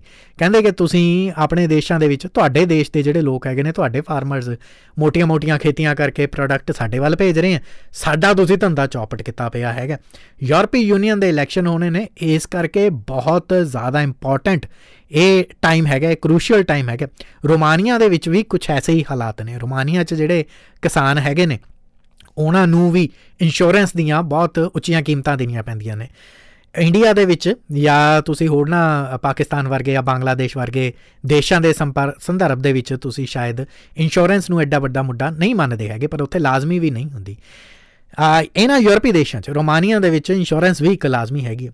ਸਰਕਾਰ ਨੇ ਕਿਸਾਨਾਂ ਨੂੰ ਜਿਹੜੀ ਇੰਸ਼ੋਰੈਂਸ ਲੈਣੀ ਲਾਜ਼ਮੀ ਰੱਖੀ ਹੋਈ ਹੈ ਆਪਣੀ ਫਸਲਾਂ ਦੇ ਮੁਆਵਜ਼ੇ ਦੇਣ ਦੇ ਲਈ ਕਿ ਕੱਲ ਨੂੰ ਕੋਈ ਜੇ ਆ, ਕੋਈ ਕੁਦਰਤੀ ਆਫਤ ਪੈਂਦੀ ਹੈਗੀ ਹੈ, ਤਾਂ ਤੁਹਾਡੀ ਇੰਸ਼ੋਰੈਂਸ ਦੇ ਵਿੱਚੋਂ ਤੁਹਾਨੂੰ ਕਵਰੇਜ ਦਿੱਤੀ ਜਾਏਗੀ ਹੁਣ ਉਹ ਇੰਸ਼ੋਰੈਂਸ ਦੀਆਂ ਕੀਮਤਾਂ ਵਧਾਤੀਆਂ ਡੀਜ਼ਲ ਦੀਆਂ ਕੀਮਤਾਂ ਵਧਾਤੀਆਂ ਰੋਮਾਨੀਆ ਦੇ ਕਿਸਾਨ ਵੀ ਤੰਗ ਆਏ ਪਏ ਨੇ ਉਹਨਾਂ ਨੇ ਵੀ ਵਿਰੋਧਤਾ ਕੀਤੀ ਹੈਗੀ ਹੈ ਨਾਟ ਓਨਲੀ ਯੂਕਰੇਨ ਯੂਕਰੇਨ ਦੇ ਕਿਸਾਨਾਂ ਦੀ ਬਟ ਆਲਸੋ ਆਪਣੀ ਹੀ ਦੇਸ਼ ਦੀ ਸਰਕਾਰ ਦੀ। ਪੋਲੈਂਡ ਦੇ ਵਿੱਚ 24 ਜਨਵਰੀ ਤੋਂ ਹੀ ਇਸ ਕਿਸਮ ਦਾ ਇੱਕ ਦੇਸ਼ ਪੱਧਰੀ ਪ੍ਰਦਰਸ਼ਨ ਚੱਲ ਰਿਹਾ। ਹੈ ਪੋਲੈਂਡ ਦੇ ਵਿੱਚ ਜਿੰਨੀਆਂ ਟ੍ਰੇਡ ਆਰਗੇਨਾਈਜੇਸ਼ਨਸ ਤੇ ਅ, ਜਿਹੜੀਆਂ ਟ੍ਰੇਡ ਆਰਗੇਨਾਈਜੇਸ਼ਨਸ ਨੂੰ ਇਸ ਕਰਕੇ ਤਕਲੀਫ ਹੋ ਰਹੀ ਹੈ ਕਿਉਂਕਿ ਉਹਨਾਂ ਦੇ ਪ੍ਰੋਡਕਟ ਨਹੀਂ ਵਿਕ ਪਾ ਰਹੇ ਹੈਗੇ। ਇਸੇ ਦੇ ਨਾਲ ਟ੍ਰੇਡ ਆਰਗੇਨਾਈਜੇਸ਼ਨਸ ਦੇ ਨਾਲ ਕਿਸਾਨ ਵੀ ਆ ਗਏ ਨੇ। ਉਹ ਵੀ ਕਹਿ ਰਹੇ ਨੇ ਕਿ ਯੂਕਰੇਨੀ ਅਨਾਜ ਉੱਥੇ ਜਾਣਾ ਚਾਹੀਦਾ ਹੈ, ਜਿੱਥੇ ਦਾ ਉਹ ਹੈਗਾ ਜਾਂ ਤਾਂ ਏਸ਼ੀਆ ਓਸ਼ੀਆ 'ਚ ਭੇਜੋ, ਅਫਰੀਕਾ 'ਚ ਭੇਜੋ, ਯੂਰਪ ਦੇ ਵੱਲ ਕਾਥੇ ਭੇਜ ਰਹੇ ਹੋ? ਨਾ ਤਾਂ ਉਹ ਕੁਆਲਿਟੀ ਪ੍ਰੋਡਕਟ ਹੈਗੇ ਨੇ।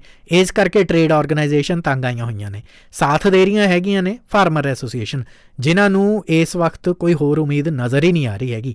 ਆਪੋ ਆਪਣੇ ਦੇਸ਼ਾਂ ਦੀਆਂ ਸਰਕਾਰਾਂ ਨੇ ਉਹਨਾਂ ਦਾ ਜੀਣਾ ਦੁਬਾਰ ਦੁਰਬਲ ਕੀਤਾ ਪਿਆ ਹੈਗਾ ਇਸ ਵਕਤ ਯੂਰਪ ਦੇ ਵਿੱਚ ਇਹ ਜਿਹੜਾ ਫੈਲਿਆ ਹੋਇਆ ਕਿਸਾਨੀ ਦਾ ਰੋਹ ਹੈਗਾ ਹੈ, ਇਹ ਸਲੋਵਾਕੀਆ ਤੋਂ ਲੈ ਕੇ ਹੰਗਰੀ ਤੱਕ ਜਰਮਨੀ ਤੋਂ ਲੈ ਕੇ ਫਰਾਂਸ ਤੱਕ ਲਗਭਗ ਹਰ ਇੱਕ ਦੇਸ਼ ਦੇ ਵਿੱਚ ਦੇਖਣ ਨੂੰ ਮਿਲ ਰਿਹਾ ਹਾਂ। ਜੇ ਤੁਹਾਡੇ ਤੱਕ ਖਬਰ ਨਹੀਂ ਪਹੁੰਚੀ ਹੈਗੀ ਤਾਂ ਇਹਦਾ ਮਤਲਬ ਇਹ ਨਹੀਂ ਹੈਗਾ ਕਿ ਖਬਰ ਨਹੀਂ ਹੈਗੀ। ਪ੍ਰੋਗਰਾਮ ਨਿਊਜ਼ ਐਂਡ ਵਿਊਜ਼ ਚੱਲ ਰਿਹਾ ਜੀ।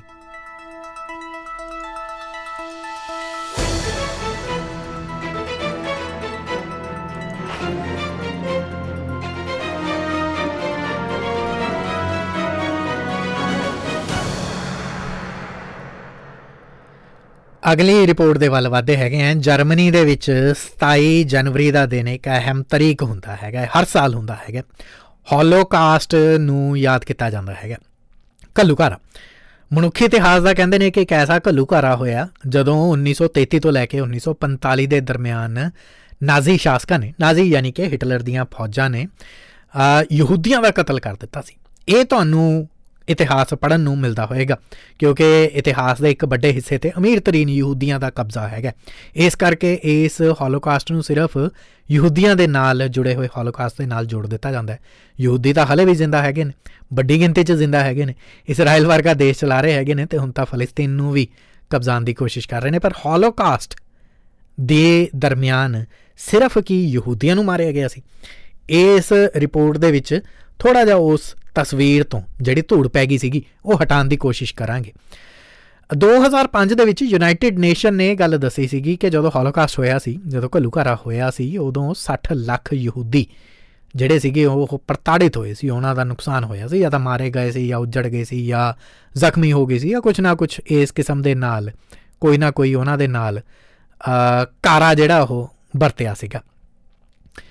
ਪਰ ਇਸ ਦਰਮਿਆਨ ਅ, ਜਿਹੜੇ ਯਹੂਦੀ ਸੀਗੇ ਕਹਿੰਦੇ ਨੇ ਕਿ 11 ਲੱਖ ਦੀ ਆਬਾਦੀ ਸੀਗੀ ਤੇ 61 ਲੱਖ ਯਹੂਦੀ ਕਿਵੇਂ ਅ, ਉਹ ਕਿਵੇਂ ਪ੍ਰਭਾਵਿਤ ਹੋਏ?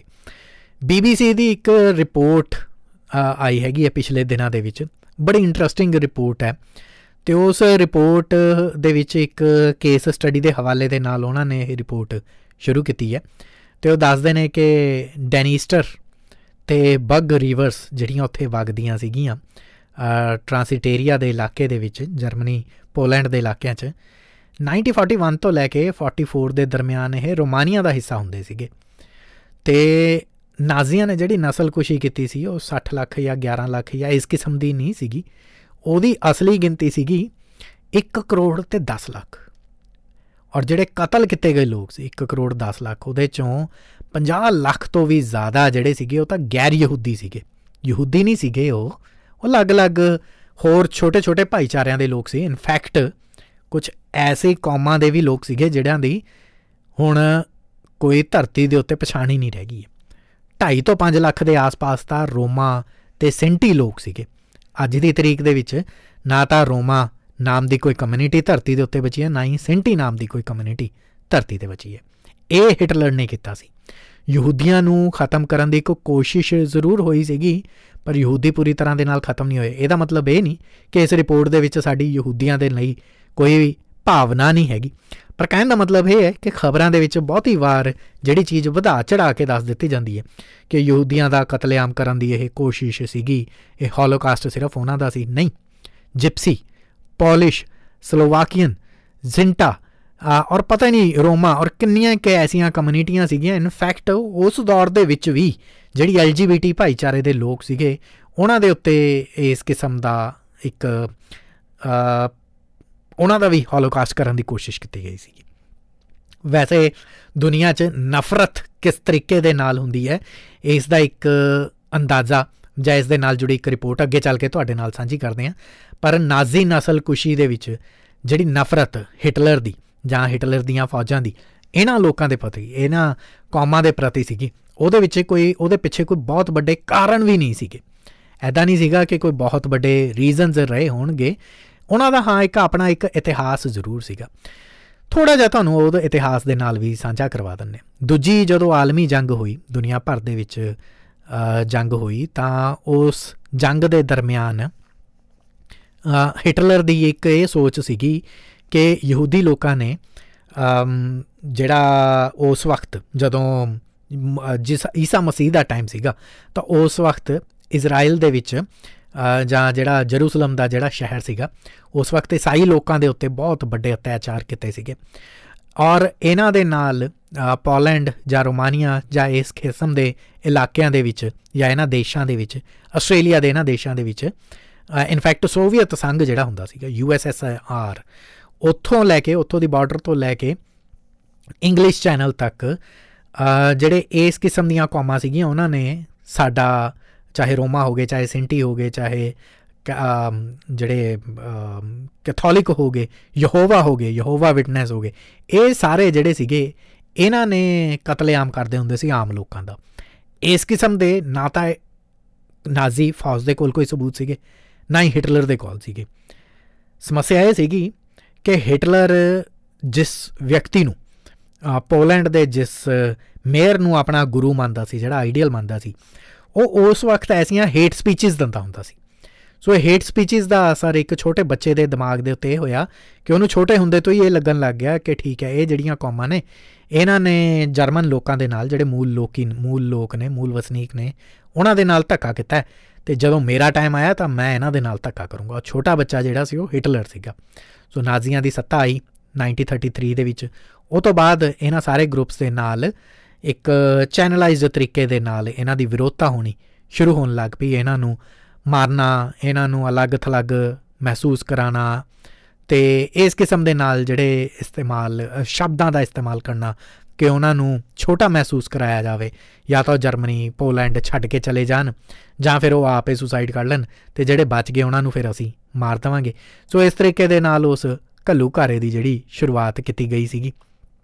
ਇਨਫੈਕਟ 1943 ਦੇ ਵਿੱਚ ਬੀਬੀਸੀ ਦੀ ਉਸ ਰਿਪੋਰਟ ਦੇ ਵਿੱਚ ਇੱਕ ਦੱਸੀ ਗਈ ਹੈ ਆਊਸ਼ਵਿਟਸ ਦੇ ਵਿੱਚ ਜਿਹੜਾ ਜਿਪਸੀ ਕੈਂਪ ਸੀਗਾ ਉਹਦੀ ਇੱਕ ਖਬਰ ਦੱਸੀ ਗਈ ਸੀਗੀ ਕਿ ਉਹ ਕੈਂਪ ਜਿਹੜਾ ਸੀਗਾ ਆਊਸ਼ਵਿਟਸ ਬਿਰਕੋਨੋ ਨਾਂ ਦਾ ਇੱਕ ਵੱਡਾ ਇਲਾਕਾ ਸੀਗਾ, ਜਿੱਥੋਂ ਸੈਂਟੀ ਤੇ ਰੋਮਾ ਦੇ ਜਿਹੜੇ ਕਮਿਊਨਿਟੀ ਦੇ ਜਿਹੜੇ ਲੋਕ ਸੀਗੇ, ਧਰਮ ਦੇ ਜਿਹੜੇ ਲੋਕ ਸੀ, ਉਹਨਾਂ ਨੂੰ ਨਿਕਾਲਾ ਦੇ ਦਿੱਤਾ ਗਿਆ।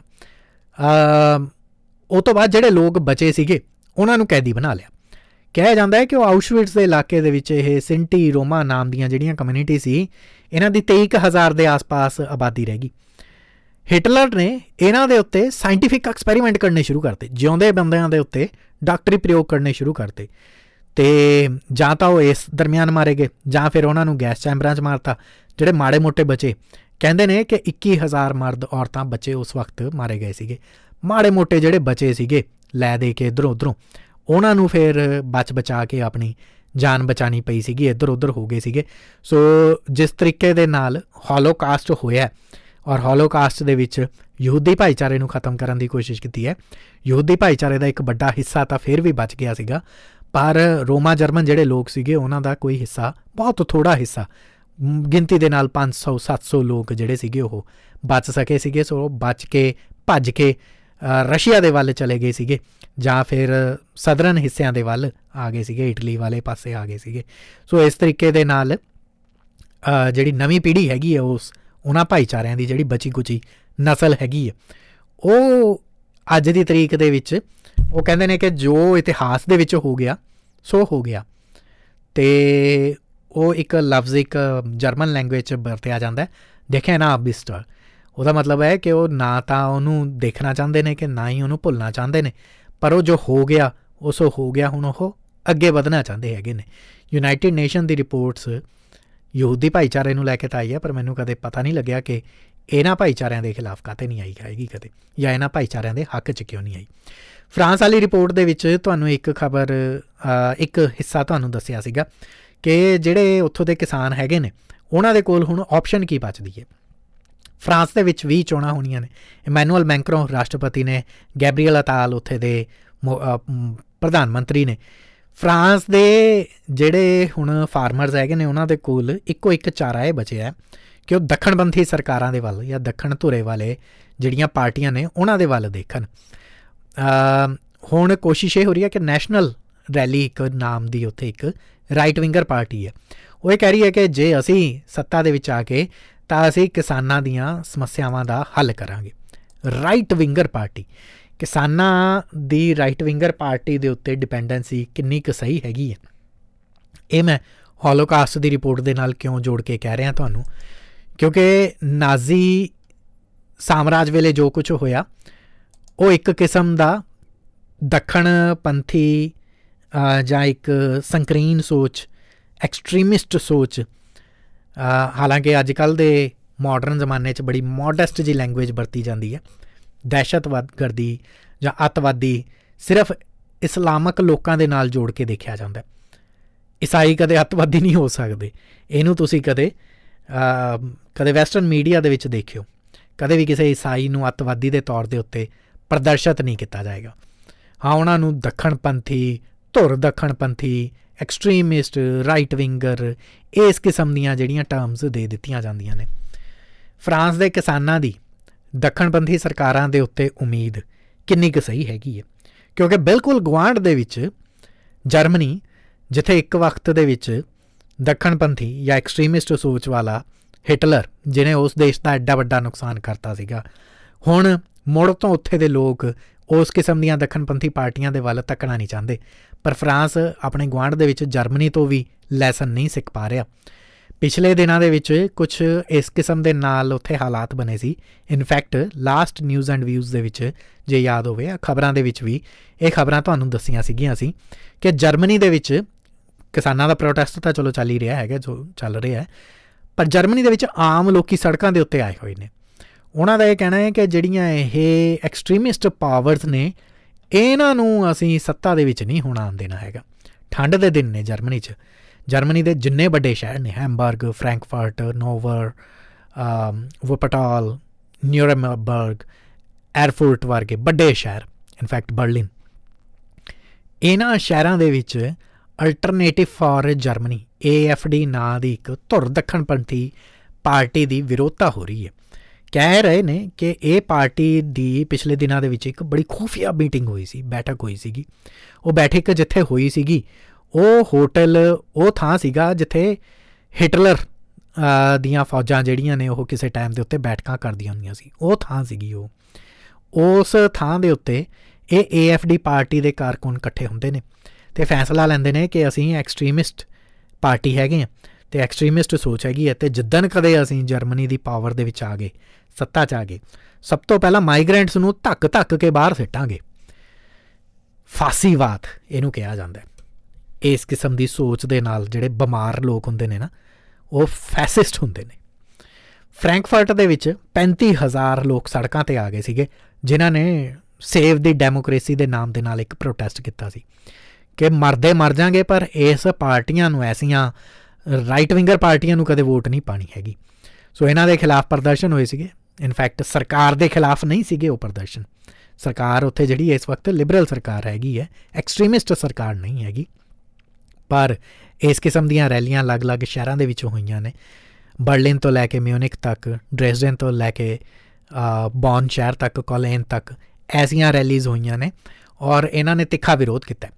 ਹੁਣ ਇਸੇ ਦੇ ਨਾਲ ਜੁੜੀ ਇੱਕ ਪਿਛਲੇ ਦਿਨਾਂ ਦੇ ਵਿੱਚ ਇੱਕ ਬੜੀ ਇੰਪੋਰਟੈਂਟ ਖਬਰ ਸਾਹਮਣੇ ਆਈ ਸੀਗੀ। ਉਹ ਖਬਰ ਇਹ ਸੀਗੀ ਕਿ ਉੱਥੇ ਦੀ ਜਿਹੜੀ ਜਰਮਨੀ ਦੀ ਇੱਕ ਅਦਾਲਤ ਹੈ ਸੰਵਿਧਾਨਕ ਅਦਾਲਤ ਹੈ, ਉਹਨਾਂ ਨੇ ਡੀ ਹਾਈਮਟ ਨਾਮ ਦੀ ਇੱਕ ਪਾਰਟੀ ਨੂੰ ਇਹ ਕਿਹਾ ਹੈ ਕਿ ਉਹਨਾਂ ਨੂੰ ਸਰਕਾਰੀ ਫੰਡ ਨਾ ਦਿਓ। ਪੋਲੀਟੀਕਲ ਪਾਰਟੀਆਂ ਜਰਮਨੀ ਦੇ ਵਿੱਚ ਸਰਕਾਰੀ ਫੰਡ ਹਾਸਲ ਕਰ ਲੈਂਦੀਆਂ ਨੇ। ਡੀ ਹਾਈਮਟ ਦੇ ਉੱਤੇ ਪਾਬੰਦੀ ਲਗਾਈ ਹੈ। ਕਿਉਂ? ਕਿਉਂਕਿ Die Heimat we one of those extremist party ਹੈ।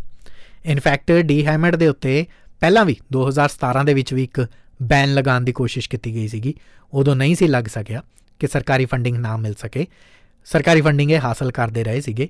ਫੰਡਿੰਗ ਦਾ ਇੱਕ ਨਿਯਮ ਹੁੰਦਾ ਹੈ ਕਿ ਜਿੰਨੀਆਂ ਵੀ ਜਰਮਨੀ ਦੇ ਵਿੱਚ ਪੋਲੀਟੀਕਲ ਪਾਰਟੀਆਂ ਨੇ, ਉਹਨਾਂ ਦੇ ਵਿੱਚ ਜਿੰਨੀ ਉਹਨਾਂ ਦੀ ਮੈਂਬਰਸ਼ਿਪ ਫੀਸ ਹੈ, ਉਹਨਾਂ ਨੂੰ ਜਿੰਨੀ ਡੋਨੇਸ਼ਨ ਹੈ, ਉਹਨਾਂ ਨੂੰ ਜਿੰਨਾ ਲੋਕਾਂ ਦੇ ਟੈਕਸ ਦਾ ਪੈਸਾ ਮਿਲਦਾ ਹੈ, ਸੋ ਉਹ ਜਿਸ ਵੀ ਪਾਰਟੀ ਨੂੰ, ਚੋਣਾਂ ਦੇ ਵਿੱਚ ਜਿਸ ਵੀ ਪਾਰਟੀ ਨੂੰ ਜ਼ਿਆਦਾ ਵੋਟ ਮਿਲਣਗੇ, ਜਿੰਨਾ ਵੱਡਾ ਉਹਨਾਂ ਦਾ ਵੋਟ ਬੈਂਕ ਹੋਏਗਾ, ਸਰਕਾਰੀ ਫੰਡ ਦੇ ਵਿੱਚੋਂ ਉਸੇ ਆਧਾਰ ਦੇ ਉੱਤੇ ਉਹਨਾਂ ਨੂੰ ਹੋਰ ਵਧੇਰੇ ਫੰਡਿੰਗ ਮਿਲੂਗੀ ਸਬਸਿਡੀ ਮਿਲੇਗੀ ਇੱਕ ਤਰੀਕੇ ਦੇ ਨਾਲ, ਹਨਾ? ਸੋ ਡੀ ਹਾਈਮਟ ਨੂੰ 2020 ਦੇ ਵਿੱਚ ਵੀ ਸਬਸਿਡੀ ਮਿਲੀ ਸੀਗੀ, ਕਿਉਂਕਿ ਉਹਨਾਂ ਦਾ ਵੋਟ ਬੈਂਕ ਵਧਿਆ ਸੀਗਾ। ਪਰ ਉਸ ਤੋਂ ਬਾਅਦ ਹੁਣ ਉੱਥੇ ਦੀ ਅਦਾਲਤ ਨੇ ਇਹ ਗੱਲ ਕਹੀ ਹੈ ਕਿ AFD ਵਰਗੀ ਪਾਰਟੀਆਂ ਦੇ ਨਾਲ ਰਲ ਕੇ ਡੀ ਹਾਈਮਟ ਵਰਗੀਆਂ ਜਿਹੜੀਆਂ ਪਾਰਟੀਆਂ ਨੇ, ਉਹ ਦੇਸ਼ ਦੇ ਵਿੱਚ ਇੱਕ ਪਾਸੜ ਸੋਚ ਨੂੰ ਫੈਲਾ ਰਹੀਆਂ ਨੇ, ਸੋ ਇਹਨਾਂ ਨੂੰ ਸਰਕਾਰੀ ਫੰਡਿੰਗ ਦੇਣੀ ਬੰਦ ਕਰੋ। ਤੇ ਆ ਜਿਹੜਾ ਲੋਕਾਂ ਦਾ ਪ੍ਰਦਰਸ਼ਨ ਹੋਇਆ, ਇਹ ਅਦਾਲਤ ਦਾ ਜਿਹੜਾ ਫੈਸਲਾ ਆਇਆ ਹੈ ਇਹ ਬੜੇ ਇੰਪੋਰਟੈਂਟ ਅਪਡੇਟਸ ਨੇ ਆਪਣੇ ਆਪ ਦੇ ਵਿੱਚ। ਜੇ ਜਰਮਨੀ ਵਰਗਾ ਕੰਟਰੀ ਇੰਨੀ ਗਾਂ ਵਧੂ ਸੋਚ ਰੱਖਣ ਵਾਲਾ ਕੰਟਰੀ ਇਸ ਕਿਸਮ ਦੇ ਫੈਸਲੇ ਲੈ ਸਕਦਾ ਹੈ। ਐਕਸਟ੍ਰੀਮਿਸਟ ਪਾਵਰ ਵਾਲੀਆਂ ਪਾਰਟੀਆਂ ਦੇ ਖਿਲਾਫ ਆਸਟ੍ਰੇਲੀਆ ਨੂੰ ਕੀ ਪ੍ਰੋਬਲਮ ਹੋ ਰਹੀ ਹੈ? ਇੱਥੇ ਵੀ ਹੈਗੀਆਂ ਨੇ, ਬਹੁਤ ਸਾਰੀਆਂ ਐਸੀਆਂ ਪਾਰਟੀਆਂ ਨੇ ਜਿਹੜੀਆਂ ਐਕਸਟ੍ਰੀਮਿਸਟ ਸੋਚ ਰੱਖਦੀਆਂ ਨੇ। ਇਨਫੈਕਟ ਆਸਟ੍ਰੇਲੀਆ ਦਾ ਇਤਿਹਾਸ ਹੀ ਐਸਾ ਹੈਗਾ 1931 ਦੇ ਵਿੱਚ ਨਿਊ ਗਾਰਡ ਨਾਮ ਦੀ ਇੱਕ ਇੱਕ ਆਰਗੇਨਾਈਜੇਸ਼ਨ ਸਾਹਮਣੇ ਆਈ ਸੀਗੀ। ਸਿਡਨੀ ਦੇ ਵਿੱਚ ਇਹਨਾਂ ਨੇ ਐਸਟੈਬਲਿਸ਼ ਕੀਤਾ ਸੀ, ਬਾਅਦ ਦੇ ਵਿੱਚ ਇਹਨਾਂ ਨੇ ਆਪਣੇ ਆਪ ਨੂੰ 31 ਦੇ ਵਿੱਚ ਨਿਊ ਗਾਰਡ ਇਹਨਾਂ ਨੇ ਨਾਮ ਰੱਖਿਆ ਸੀ ਉਸ ਤੋਂ ਪਹਿਲਾਂ 올ਡ ਗਾਰਡ ਕਹਿੰਦੇ ਸੀ, ਫਿਰ ਇਹਨਾਂ ਨੇ ਸੈਂਟਰ ਪਾਰਟੀ ਆਪਣਾ ਨਾਮ ਰੱਖ ਲਿਆ ਸੀ। ਬਾਅਦ ਦੇ ਵਿੱਚ ਸੈਂਟਰ ਰਿਫਾਰਮ ਗਰੁੱਪ ਜਾਂ ਸੈਂਟਰ ਮੂਵਮੈਂਟ ਇਹਨਾਂ ਨੇ ਚਲਾਇਆ ਸੀਗਾ। ਉਹਦਾ ਮੂਵਮੈਂਟ ਦਾ ਮਕਸਦ ਇਹ ਸੀਗਾ ਕਿ ਐਕਸਟ੍ਰੀਮ ਰਾਈਟ ਪੋਲਿਟਿਕਸ ਹੋਣੀ ਚਾਹੀਦੀ ਹੈ ਆਸਟ੍ਰੇਲੀਆ ਦੀ ਸਿਆਸਤ ਦੇ ਵਿੱਚ। ਸੋ ਇੱਥੇ ਇੱਕ ਫਾਸਿਸਟ ਸੋਚ ਨੂੰ ਲਾਗੂ ਕਰਨ ਦੀ ਕੋਸ਼ਿਸ਼ ਐਸੇ ਗਰੁੱਪਸ ਨੇ ਕੀਤੀ ਸੀਗੀ, ਜਿਨ੍ਹਾਂ ਨੂੰ ਆਪਾਂ ਕਹਿ ਲੈਂਦੇ ਆ ਕਿ ਮੋਨਾਰਕਿਸਟ ਮੋਨਾਰਕਿਸਟ ਯਾਨੀ ਕਿ ਜਿਹੜੇ ਜਿਵੇਂ ਬਰਤਾਨੀਆ ਦੇ ਵਿੱਚ ਸ਼ਾਹੀ ਗੱਦੀ ਹੈ ਨਾ, ਉਹਦੇ ਅਧੀਨ ਅਸੀਂ ਚੱਲ ਰਹੇ ਹੈਗੇ ਆਸਟ੍ਰੇਲੀਆ ਦੇ ਵਿੱਚ।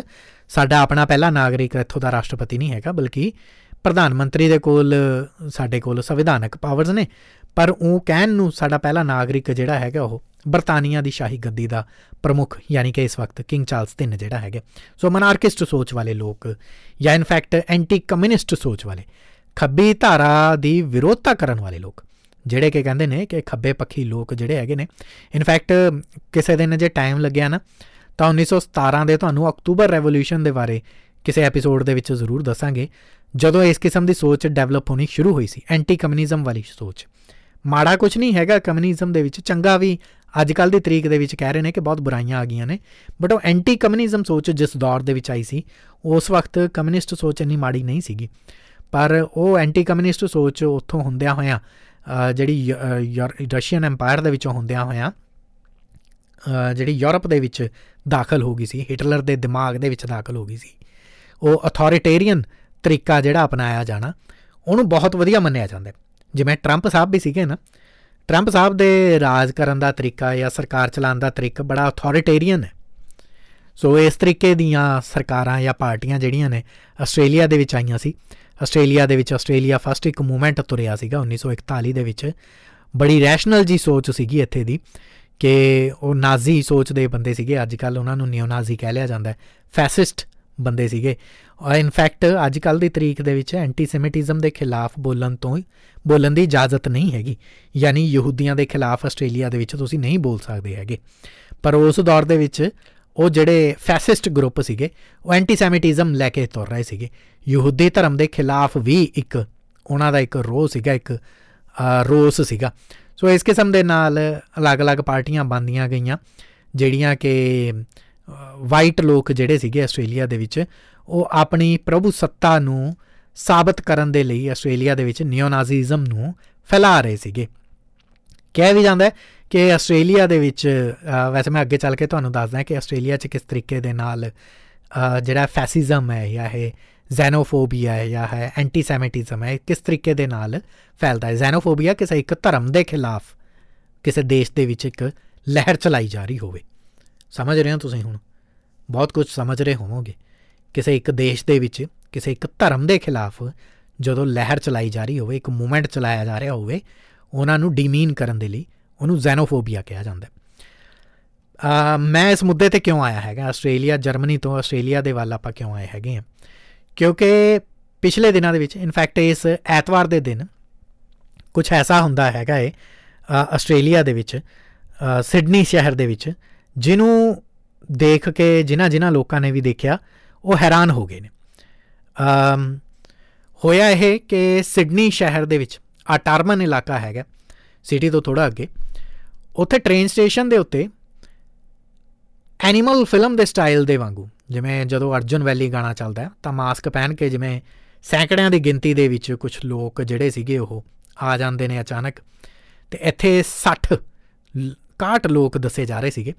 ਜਿਨ੍ਹਾਂ ਨੇ ਕਾਲੇ ਰੰਗ ਦੇ ਮਾਸਕ ਪਹਿਨੇ ਹੋਏ ਸੀ, ਕਾਲੇ ਰੰਗ ਦੇ ਕੱਪੜੇ ਪਹਿਨੇ ਹੋਏ ਸੀਗੇ।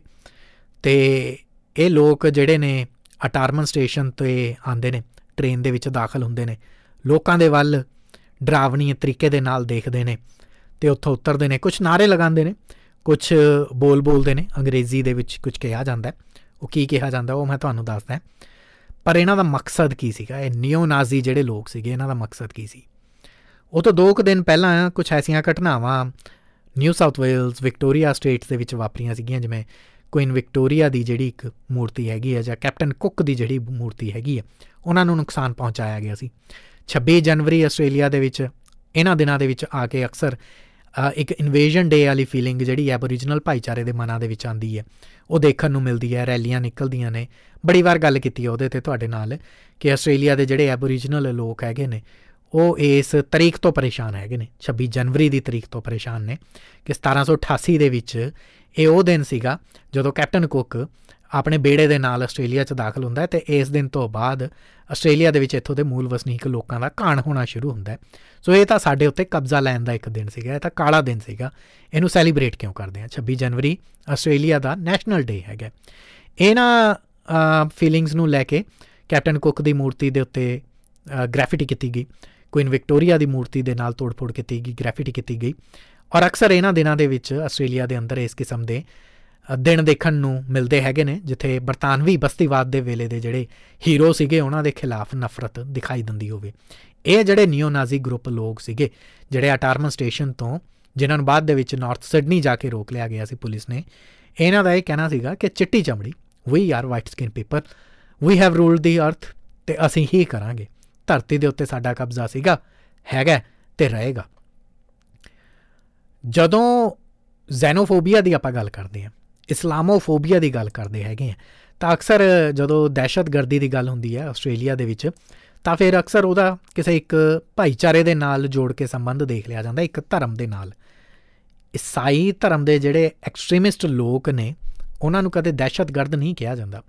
ਇਨਫੈਕਟ ਤੁਹਾਡੇ ਯਾਦ ਹੋਏਗਾ ਕਿ ਕ੍ਰਾਈਸਟ ਚਰਚ ਦੀ ਜਿਹੜੀ ਘਟਨਾ ਹੋਈ ਸੀਗੀ ਕ੍ਰਾਈਸਟ ਚਰਚ ਨਿਊਜ਼ੀਲੈਂਡ ਦਾ ਜਿਹੜਾ ਸ਼ਹਿਰ ਸੀਗਾ, ਜਿੱਥੇ ਮਸਜਿਦ ਦੇ ਅੰਦਰ, ਦੋ ਮਸਜਿਦਾਂ ਦੇ ਵਿੱਚ ਇੱਕ ਆਸਟ੍ਰੇਲੀਅਨ ਨਾਗਰਿਕ ਦੀ ਤਰਫ ਤੋਂ ਹੋਲੋਕਾਸਟ ਜਿਵੇਂ ਕਿਹਾ ਸੀਗਾ ਆਪਾਂ ਜਰਮਨੀ ਦਾ, ਉਸੇ ਤਰੀਕੇ ਦੇ ਨਾਲ ਉੱਥੇ ਜਿਹੜੇ ਅਟੈਕ ਕੀਤੇ ਗਏ ਸੀਗੇ।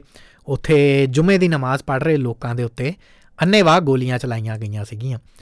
ਨਿਊਜ਼ੀਲੈਂਡ ਦੇ ਵਿੱਚ 15 ਮਾਰਚ 2019 ਦਾ ਦਿਨ ਸੀਗਾ। ਲਿਨਵੁੱਡ ਦੀ ਇੱਕ ਮਸਜਿਦ ਸੀਗੀ ਤੇ ਇੱਕ ਅਲ ਨੂਰ ਮਸਜਿਦ ਸੀਗੀ। ਔਰ ਜੁਮੇ ਦੀ ਨਮਾਜ਼ ਪੜ੍ਹ ਰਹੇ ਉਹਨਾਂ ਲੋਕਾਂ ਦੇ ਉੱਤੇ, ਇਹ ਗੋਲੀਆਂ ਕਿਸੇ ਇੱਕ ਬੰਦੇ ਨੇ ਚਲਾਈਆਂ ਸੀ। ਤੇ ਉਹ ਸ਼ਖਸ ਜਿਹੜਾ ਸੀਗਾ, ਉਹ ਆਸਟ੍ਰੇਲੀਆ ਦਾ ਨਾਗਰਿਕ ਸੀਗਾ। ਔਰ ਬ੍ਰੈਂਟਨ ਹੈਰਿਸਨ ਟੈਰੈਂਟ, ਜਦੋਂ ਖਬਰਾਂ ਆਂਦੀਆਂ ਨੇ, ਉਸ ਦਿਨ, ਉਸ ਤੋਂ ਅਗਲੇ ਦਿਨ ਔਰ ਉਸ ਤੋਂ ਲੈ ਕੇ ਹੁਣ ਤੱਕ ਬ੍ਰੈਂਟਨ ਹੈਰਿਸਨ ਟੈਰੈਂਟ ਨੂੰ ਆਸਟ੍ਰੇਲੀਆਈ extremist media right winger media ਜਾਂ ਫਿਰ BBC ਤੋਂ ਲੈ ਕੇ ਵੈਸਟਰਨ ਵਰਲਡ ਦਾ ਜਿੰਨਾ ਵੀ ਮੀਡੀਆ ਹੈਗਾ, ਉਹਨਾਂ ਨੇ ਟੈਰਰਿਸਟ ਬ੍ਰੈਂਟਨ ਨਹੀਂ ਸੀ ਲਿਖਿਆ। ਤੇ ਜੇ ਇਹੀ ਘਰ ਆ, ਮਸਜਿਦ ਦੇ ਵਿੱਚ ਨਾ ਹੋ ਕੇ, ਚਰਚ ਦੇ ਵਿੱਚ ਹੋਇਆ ਹੁੰਦਾ, ਤੇ ਉਸ ਵਿਅਕਤੀ ਦਾ ਨਾਮ ਚਿੱਟੀ ਚਮੜੀ ਵਾਲਾ ਕੋਈ ਨਾ ਹੁੰਦਾ, ਕੋਈ ਕ੍ਰਿਸਚੀਅਨ ਨਾ ਹੁੰਦਾ, ਕੋਈ ਇਸਲਾਮਿਸਟ ਹੁੰਦਾ, ਕੋਈ ਹਿੰਦੂ ਹੁੰਦਾ, ਕੋਈ ਸਿੱਖ ਹੁੰਦਾ, ਤਾਂ ਉਹਦੇ ਨਾਂ ਦੇ ਅੱਗੇ ਟੈਰਰਿਸਟ ਜੁੜ ਜਾਣਾ ਸੀ।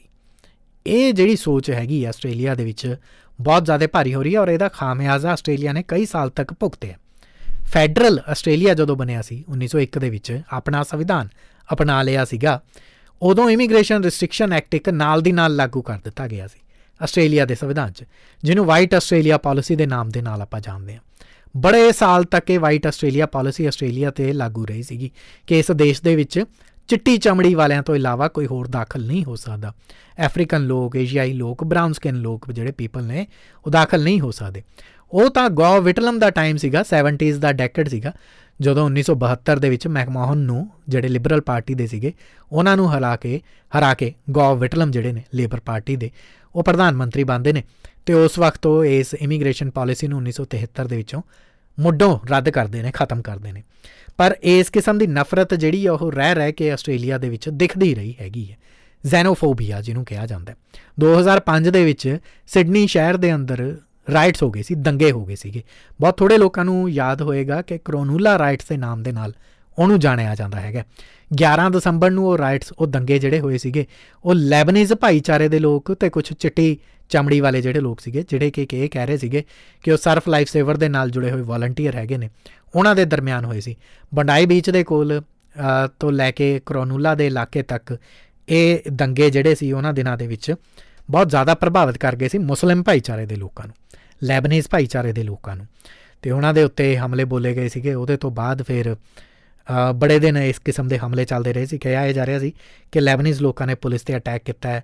ਇਹ ਸਰਫ ਲਾਈਫ ਸੇਵਰ ਦੇ ਵਾਲੰਟੀਅਰਸ ਨੇ ਉਹਨਾਂ ਤੇ ਅਟੈਕ ਕੀਤਾ ਹਾਲਾਂਕਿ ਉਹ ਲੈਬਨੀਜ਼ ਮੂਲ ਦੇ ਜਿਹੜੇ ਲੋਕ ਸੀਗੇ, ਉਹ ਇਹ ਕਹਿ ਰਹੇ ਸੀਗੇ ਕਿ ਸਾਡੇ ਉੱਤੇ, ਸਾਡੇ ਖਿਲਾਫ ਇੱਕ ਜ਼ੈਨੋਫੋਬੀਆ ਫਲਾਇਆ ਜਾ ਰਿਹਾ ਸੀ। ਸਾਨੂੰ ਬੀਚਸ ਦੇ ਉੱਤੇ ਘੁੰਮਣ ਵੇਲੇ ਇਹਨਾਂ ਨੂੰ ਇਹ ਨਫ਼ਰਤੀ ਨਿਗਾਹਾਂ ਦੇ ਨਾਲ ਦੇਖਦੇ ਸੀਗੇ। ਸਾਡੇ ਨਾਲ ਇੱਕ ਕਿਸਮ ਦਾ ਰੇਸਿਜ਼ਮ ਕੀਤਾ ਜਾਂਦਾ ਸੀ। ਨਸਲਕੁਸ਼ੀ ਕੀਤੀ ਜਾਂਦੀ ਸੀ। ਨਸਲ, ਨਸਲਵਾਦ ਅਪਣਾਇਆ ਜਾਂਦਾ ਸੀ। ਸੋ ਇਸ ਕਿਸਮ ਦਾ ਵਰਤਾਰਾ ਹੁੰਦਾ ਸੀ। ਇਸ ਕਰਕੇ ਇਹ ਦੰਗੇ ਹੋਏ ਸੀਗੇ। ਇਨਫੈਕਟ 2009 ਦੇ ਵਿੱਚ ਭਾਰਤੀ ਵਿਦਿਆਰਥੀਆਂ ਦੇ ਨਾਲ ਦੰਗਿਆਂ ਦੀਆਂ ਖਬਰਾਂ ਬਹੁਤ ਜ਼ਿਆਦਾ ਆਈਆਂ ਸੀ। ਤੁਹਾਡੇ ਯਾਦ ਹੋਏਗਾ ਕਿ ਉਦੋਂ ਮੈਲਬਨ ਦੀਆਂ ਸੜਕਾਂ ਦੇ ਉੱਤੇ ਰੈਲੀਆਂ ਵੀ ਹੁੰਦੀਆਂ ਰਹੀਆਂ ਸੀਗੀਆਂ। ਅਕਸਰ ਇਹ ਖਬਰਾਂ ਆਉਂਦੀਆਂ ਸੀਗੀਆਂ ਕਿ ਭਾਰਤੀ ਵਿਦਿਆਰਥੀਆਂ ਦੇ ਘਰਾਂ ਦੇ ਉੱਤੇ ਹਮਲੇ ਹੋ ਰਹੇ ਨੇ। ਖੈਰ, ਉਹਦੇ ਆਫਟਰ ਇਫੈਕਟ ਜਾਂ ਉਹਦੇ ਤੋਂ ਪਹਿਲਾਂ ਦੀਆਂ ਘਟਨਾਵਾਂ ਕੀ ਹੋਣ, ਉਹ ਅੱਡ ਗੱਲ ਹੈ। ਪਰ ਆਸਟ੍ਰੇਲੀਆ ਦੇ ਵਿੱਚ ਇਸ ਕਿਸਮ ਦੇ ਨਾਲ ਜਿਹੜੀ ਇੱਕ ਨਫ਼ਰਤ ਰੱਖੀ ਜਾਂਦੀ ਹੈਗੀ ਹੈ। ਐਫਰੋਫੋਬੀਆ ਯਾਨੀ ਅਫਰੀਕਨ ਲੋਕਾਂ ਦੇ ਖਿਲਾਫ ਇਸਲਾਮੋਫੋਬੀਆ ਯਾਨੀ ਇਸਲਾਮਿਕ ਲੋਕਾਂ ਦੇ ਖਿਲਾਫ ਇੱਕ ਐਥਨਿਕ ਕਲੀਨਜ਼ਿੰਗ ਵਰਗੇ ਲਫ਼ਜ਼ ਵਰਤੇ ਜਾਂਦੇ ਨੇ ਨਿਓ ਨਾਜ਼ੀਜ਼ਮ ਦੇ ਵਰਤ, ਲਫ਼ਜ਼ ਵਰਤੇ ਜਾਂਦੇ ਹੈਗੇ ਨੇ। ਇਹ ਆਪਣੇ ਆਪ ਦੇ ਵਿੱਚ ਬੜੀ ਕਠੋਰ ਭਾਸ਼ਾ ਹੈਗੀ ਹੈ, ਬੜੀ ਕਠੋਰ ਤਰੀਕਾ ਹੈਗਾ ਹੈ। ਬੜਾ ਇੱਕ ਸਵੈਵਾਦੀ ਹੋਣ ਦਾ ਇੱਕ ਤਰੀਕਾ ਹੈਗਾ ਜਿਹਦੇ ਵਿੱਚ ਕਿਸੇ ਇੱਕ ਧਰਮ ਦੇ ਇੱਕ ਬਲੱਡ ਲਾਈਨ ਦੇ ਲੋਕਾਂ ਨੂੰ, ਇੱਕ ਚਮੜੀ, ਇੱਕ ਕਿਸਮ ਦੇ ਰੰਗ ਦੇ ਲੋਕਾਂ ਨੂੰ ਹੀ ਸੁਪੀਰੀਅਰ ਮੰਨਿਆ ਜਾਂਦਾ ਹੈ ਤੇ ਬਾਕੀਆਂ ਨੂੰ ਡਾਊਨ ਟ੍ਰੋਡਨ ਕੀੜੇ ਮਕੌੜੇ ਜਾਂ ਫਿਰ ਗੁਲਾਮ ਮਾਨਸਿਕਤਾ ਦੇ ਸ਼ਿਕਾਰ ਬਣਾ ਦਿੱਤਾ ਜਾਂਦਾ ਹੈ ਜਾਂ ਇਹ ਦੇਖਿਆ ਜਾਂਦਾ ਹੈ ਕਿ ਤਾਂ ਲੋਕ ਗੁਲਾਮ ਹੀ ਰਹੇ ਹੈਗੇ ਨੇ, ਸੋ ਇਹਨਾਂ ਦੇ ਨਾਲ ਕੋਈ ਫ਼ਰਕ ਨਹੀਂ ਪੈਂਦਾ ਹੈਗਾ। ਇਸ ਕਿਸਮ ਦੇ ਨਾਲ ਜਿਹੜੀ ਸੋਚ ਸਾਹਮਣੇ ਆਂਦੀ ਹੈਗੀ ਹੈ ਆਸਟ੍ਰੇਲੀਆ ਦੇ ਵਿੱਚ, ਉਹਦੇ ਉੱਤੇ ਹਾਲੇ ਤੱਕ ਆਸਟ੍ਰੇਲੀਆ ਸਰਕਾਰ ਨੇ ਕੋਈ ਖੁੱਲ ਕੇ ਕਦਮ ਨਹੀਂ ਲਿਆ ਹੈਗਾ। ਉਹ ਲੋਕ ਜਿਹੜੇ ਇੰਨੀ ਵੱਡੀ ਗਿਣਤੀ ਦੇ ਵਿੱਚ ਆਂਦੇ ਨੇ, ਉਸ ਕਿਸਮ ਦਾ ਕੋਈ ਇੱਕ ਗੁੱਟ ਨਹੀਂ ਹੈਗਾ। ਆਸਟ੍ਰੇਲੀਆ ਦੇ ਵਿੱਚ ਫਾਰ ਰਾਈਟ ਪੋਲਿਟਿਕਸ ਦੀ ਜਦੋਂ ਮੈਂ ਨਿਊ ਗਾਰਡ 올ਡ ਗਾਰਡ ਵਰਗੀਆਂ ਗੁੱਟਾਂ ਤੋਂ ਸ਼ੁਰੂ ਕੀਤੀ ਸੀਗੀ 1931 ਤੋਂ, ਤੇ ਫਿਰ ਸੈਂਟਰ ਪਾਰਟੀ ਤੇ ਫਿਰ ਬਹੁਤ ਸਾਰੇ ਇਸ ਕਿਸਮ ਦੇ ਫਾਸਿਸਟ ਸੋਚ ਵਰਗੀਆਂ ਬੜੀਆਂ ਪਾਰਟੀਆਂ ਬਣੀਆਂ। ਉਹ ਸਿਰਫ ਇੱਥੇ ਤੱਕ ਮਹਦੂਦ ਨਹੀਂ ਰਹਿ ਗਈਆਂ। ਆਸਟ੍ਰੇਲੀਆ 'ਚ ਇੱਕ ਵਾਈਟ ਆਰਮੀ ਵੀ ਹੈਗੀ ਹੈ। ਇਹ ਬੜੀ ਪੁਰਾਣੀ ਇੱਕ ਗੁੱਟ ਹੈਗਾ, ਜਿਹਦੇ ਮੈਂਬਰ ਹਾਲੇ ਚੁੱਪ ਚਪੀਤੇ ਆਸਟ੍ਰੇਲੀਆ ਦੇ ਵਿੱਚ ਕੰਮ ਕਰਦੇ ਹੈਗੇ ਨੇ।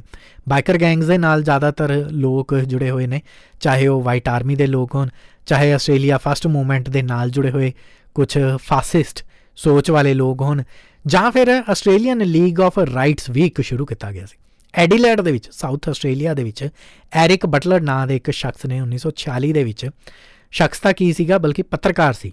ਉਹਨਾਂ ਨੇ ਆਸਟ੍ਰੇਲੀਆ ਦੇ ਮੀਡੀਆ ਦੇ ਵਿੱਚ ਇਸ ਕਿਸਮ ਦੇ ਨਾਲ ਫਾਸਿਜ਼ਮ ਨੂੰ, ਫਾਸੀਵਾਦ ਨੂੰ ਫੈਲਾਉਣਾ ਸ਼ੁਰੂ ਕੀਤਾ ਸੀਗਾ ਕਿ ਚਿੱਟੀ ਚਮੜੀ ਵਾਲੇ ਲੋਕਾਂ ਦੀ ਕਦੇ ਕੋਈ ਗਲਤੀ ਉੱਭਰਨ ਨਹੀਂ ਸੀ ਦਿੱਤੀ ਜਾਂਦੀ ਤੇ ਦੂਸਰੇ ਕਿਸਮ ਦੇ ਜਿਹੜੇ ਲੋਕ ਸੀਗੇ ਉਹਨਾਂ ਦੀਆਂ ਖਬਰਾਂ ਅਕਸਰ ਲੱਗਦੀਆਂ ਸੀਗੀਆਂ ਦੂਸਰੇ ਭਾਈਚਾਰਿਆਂ ਦੇ।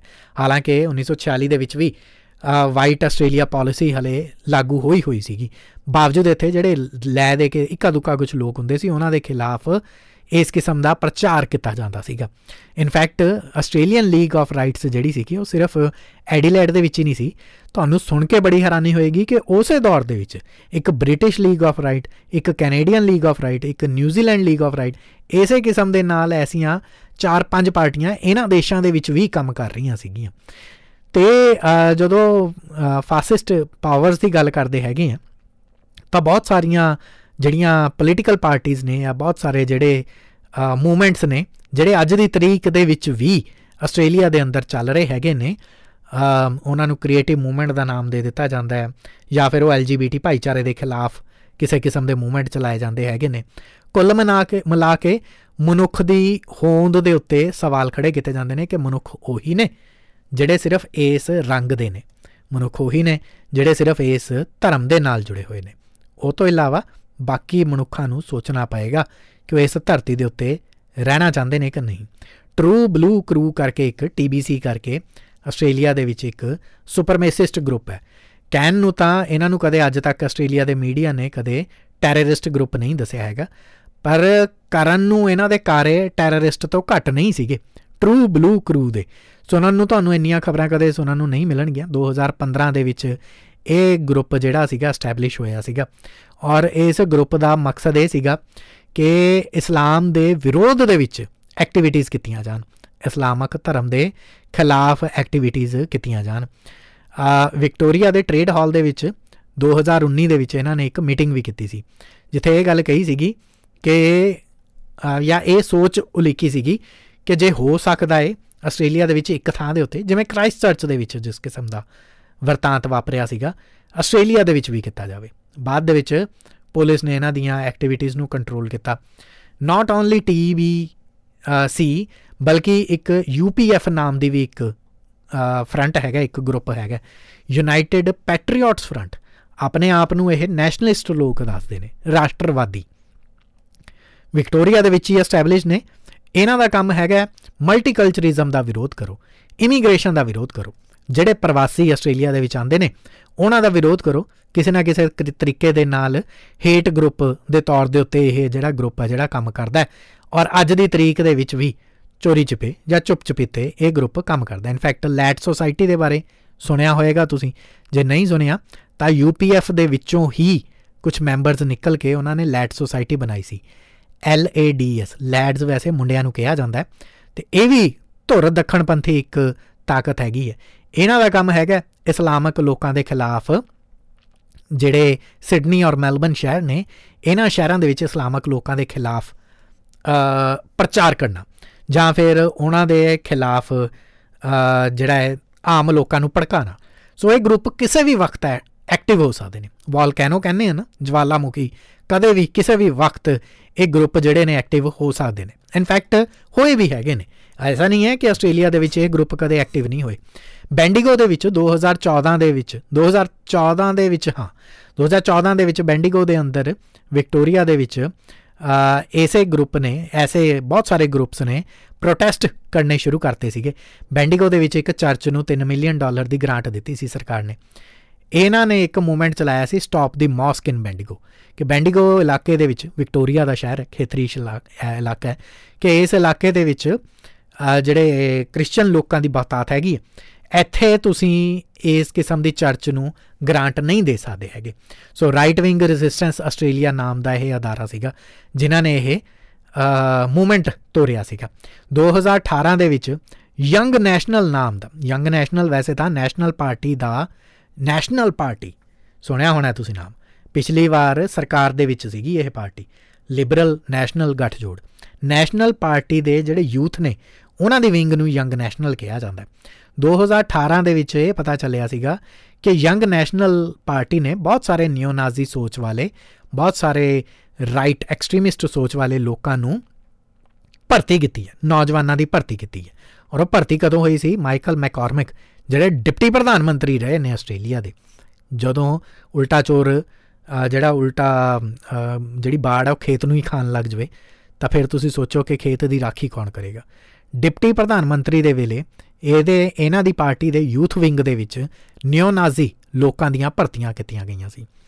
ਹੁਣ ਇਹ ਨਿਓ ਨਾਜ਼ੀ ਲੋਕ ਕੌਣ ਸੀਗੇ?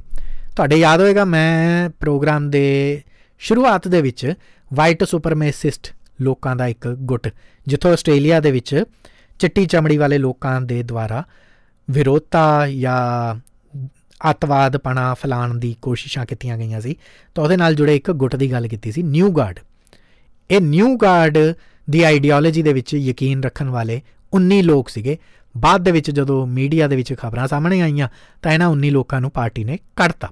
ਤੇ ਇਸੇ ਤਰੀਕੇ ਦੇ ਨਾਲ ਮਾਰਚ 2019 ਦੇ ਵਿੱਚ ਇਹ ਸਭ ਇੱਕ ਕਨਸੀਕੁਐਂਟਲੀ ਇਹ ਸਾਰੀ ਡੇਟ ਲਾਈਨ ਮੈਂ ਤੁਹਾਨੂੰ ਦੱਸ ਰਿਹਾ, ਪਹਿਲਾਂ 2014 ਦੀ ਉਹ ਘਟਨਾ, ਫਿਰ 18 ਦੀ ਇਹ ਯੰਗ ਨੈਸ਼ਨਲ ਦੀ ਘਟਨਾ, ਤੇ ਫਿਰ 2019 ਦੇ ਵਿੱਚ ਕ੍ਰਾਈਸਟ ਚਰਚ ਦੀ ਘਟਨਾ। ਜਦੋਂ ਅਲ ਨੂਰ ਮਸਜਿਦ ਤੇ ਲਿਨਵੁੱਡ ਮਸਜਿਦ ਦੇ ਉੱਤੇ ਹਮਲਾ ਕਰਕੇ 51 ਮੁਸਲਮਾਨਾਂ ਨੂੰ ਮਾਰ ਦਿੱਤਾ ਗਿਆ, ਦਿਨ ਦਿਹਾੜੇ ਮਾਸੂਮ ਮੁਸਲਮਾਨਾਂ ਨੂੰ, ਜਿਹੜੇ ਸਿਰਫ ਪ੍ਰੇਅਰ ਕਰ ਰਹੇ ਸੀ ਤੇ 50 ਮੁਸਲਮਾਨ ਜ਼ਖਮੀ ਕਰ ਦਿੱਤੇ ਗਏ। ਸੋ ਇਸ ਤਰੀਕੇ ਦੇ ਨਾਲ ਇਹ ਆਸਟ੍ਰੇਲੀਆ ਦੇ ਵਿੱਚ ਹੁੰਦੇ ਰਹੇ ਹੈਗੇ ਨਿਕਾਰੇ ਔਰ ਜੇ ਇਸ ਐਤਵਾਰ ਦੇ ਦਿਨ ਇਸ ਕਿਸਮ ਦੇ 60 ਦੇ ਕਰੀਬ ਲੋਕ ਸੜਕਾਂ ਦੇ ਉੱਤੇ ਆਉਂਦੇ ਨੇ, ਆਮ ਲੋਕਾਂ ਨੂੰ ਡਰਾਉਂਦੇ ਨੇ, ਤਾਂ ਕੋਈ ਨਵੀਂ ਗੱਲ ਨਹੀਂ ਹੈਗੀ। ਇਹਨਾਂ ਦੀ ਤਰਫ ਤੋਂ ਕੁਝ ਹੋਰ ਕੋਸ਼ਿਸ਼ਾਂ ਕੀਤੀਆਂ ਜਾ ਰਹੀਆਂ ਹੋਣਗੀਆਂ, ਪਰ ਫਿਲਹਾਲ ਸਰਕਾਰ ਦਾ ਇਹ ਕਹਿਣਾ ਹੈ ਕਿ ਵੀ ਆਰ ਟ੍ਰਾਈਂਗ ਸਰਕਾਰ ਕਰ ਵੀ ਕੀ ਸਕਦੀ ਹੈ ਭਾਈ? ਦਹਿਸ਼ਤਗਰਦਾਂ ਦੇ ਖਿਲਾਫ ਕੋਸ਼ਿਸ਼ ਹੀ ਕਰ ਸਕਦੀ ਹੈ। ਅਗਲੇ ਸੈਗਮੈਂਟ ਦੇ ਵੱਲ ਵਧਦੇ ਹਾਂ।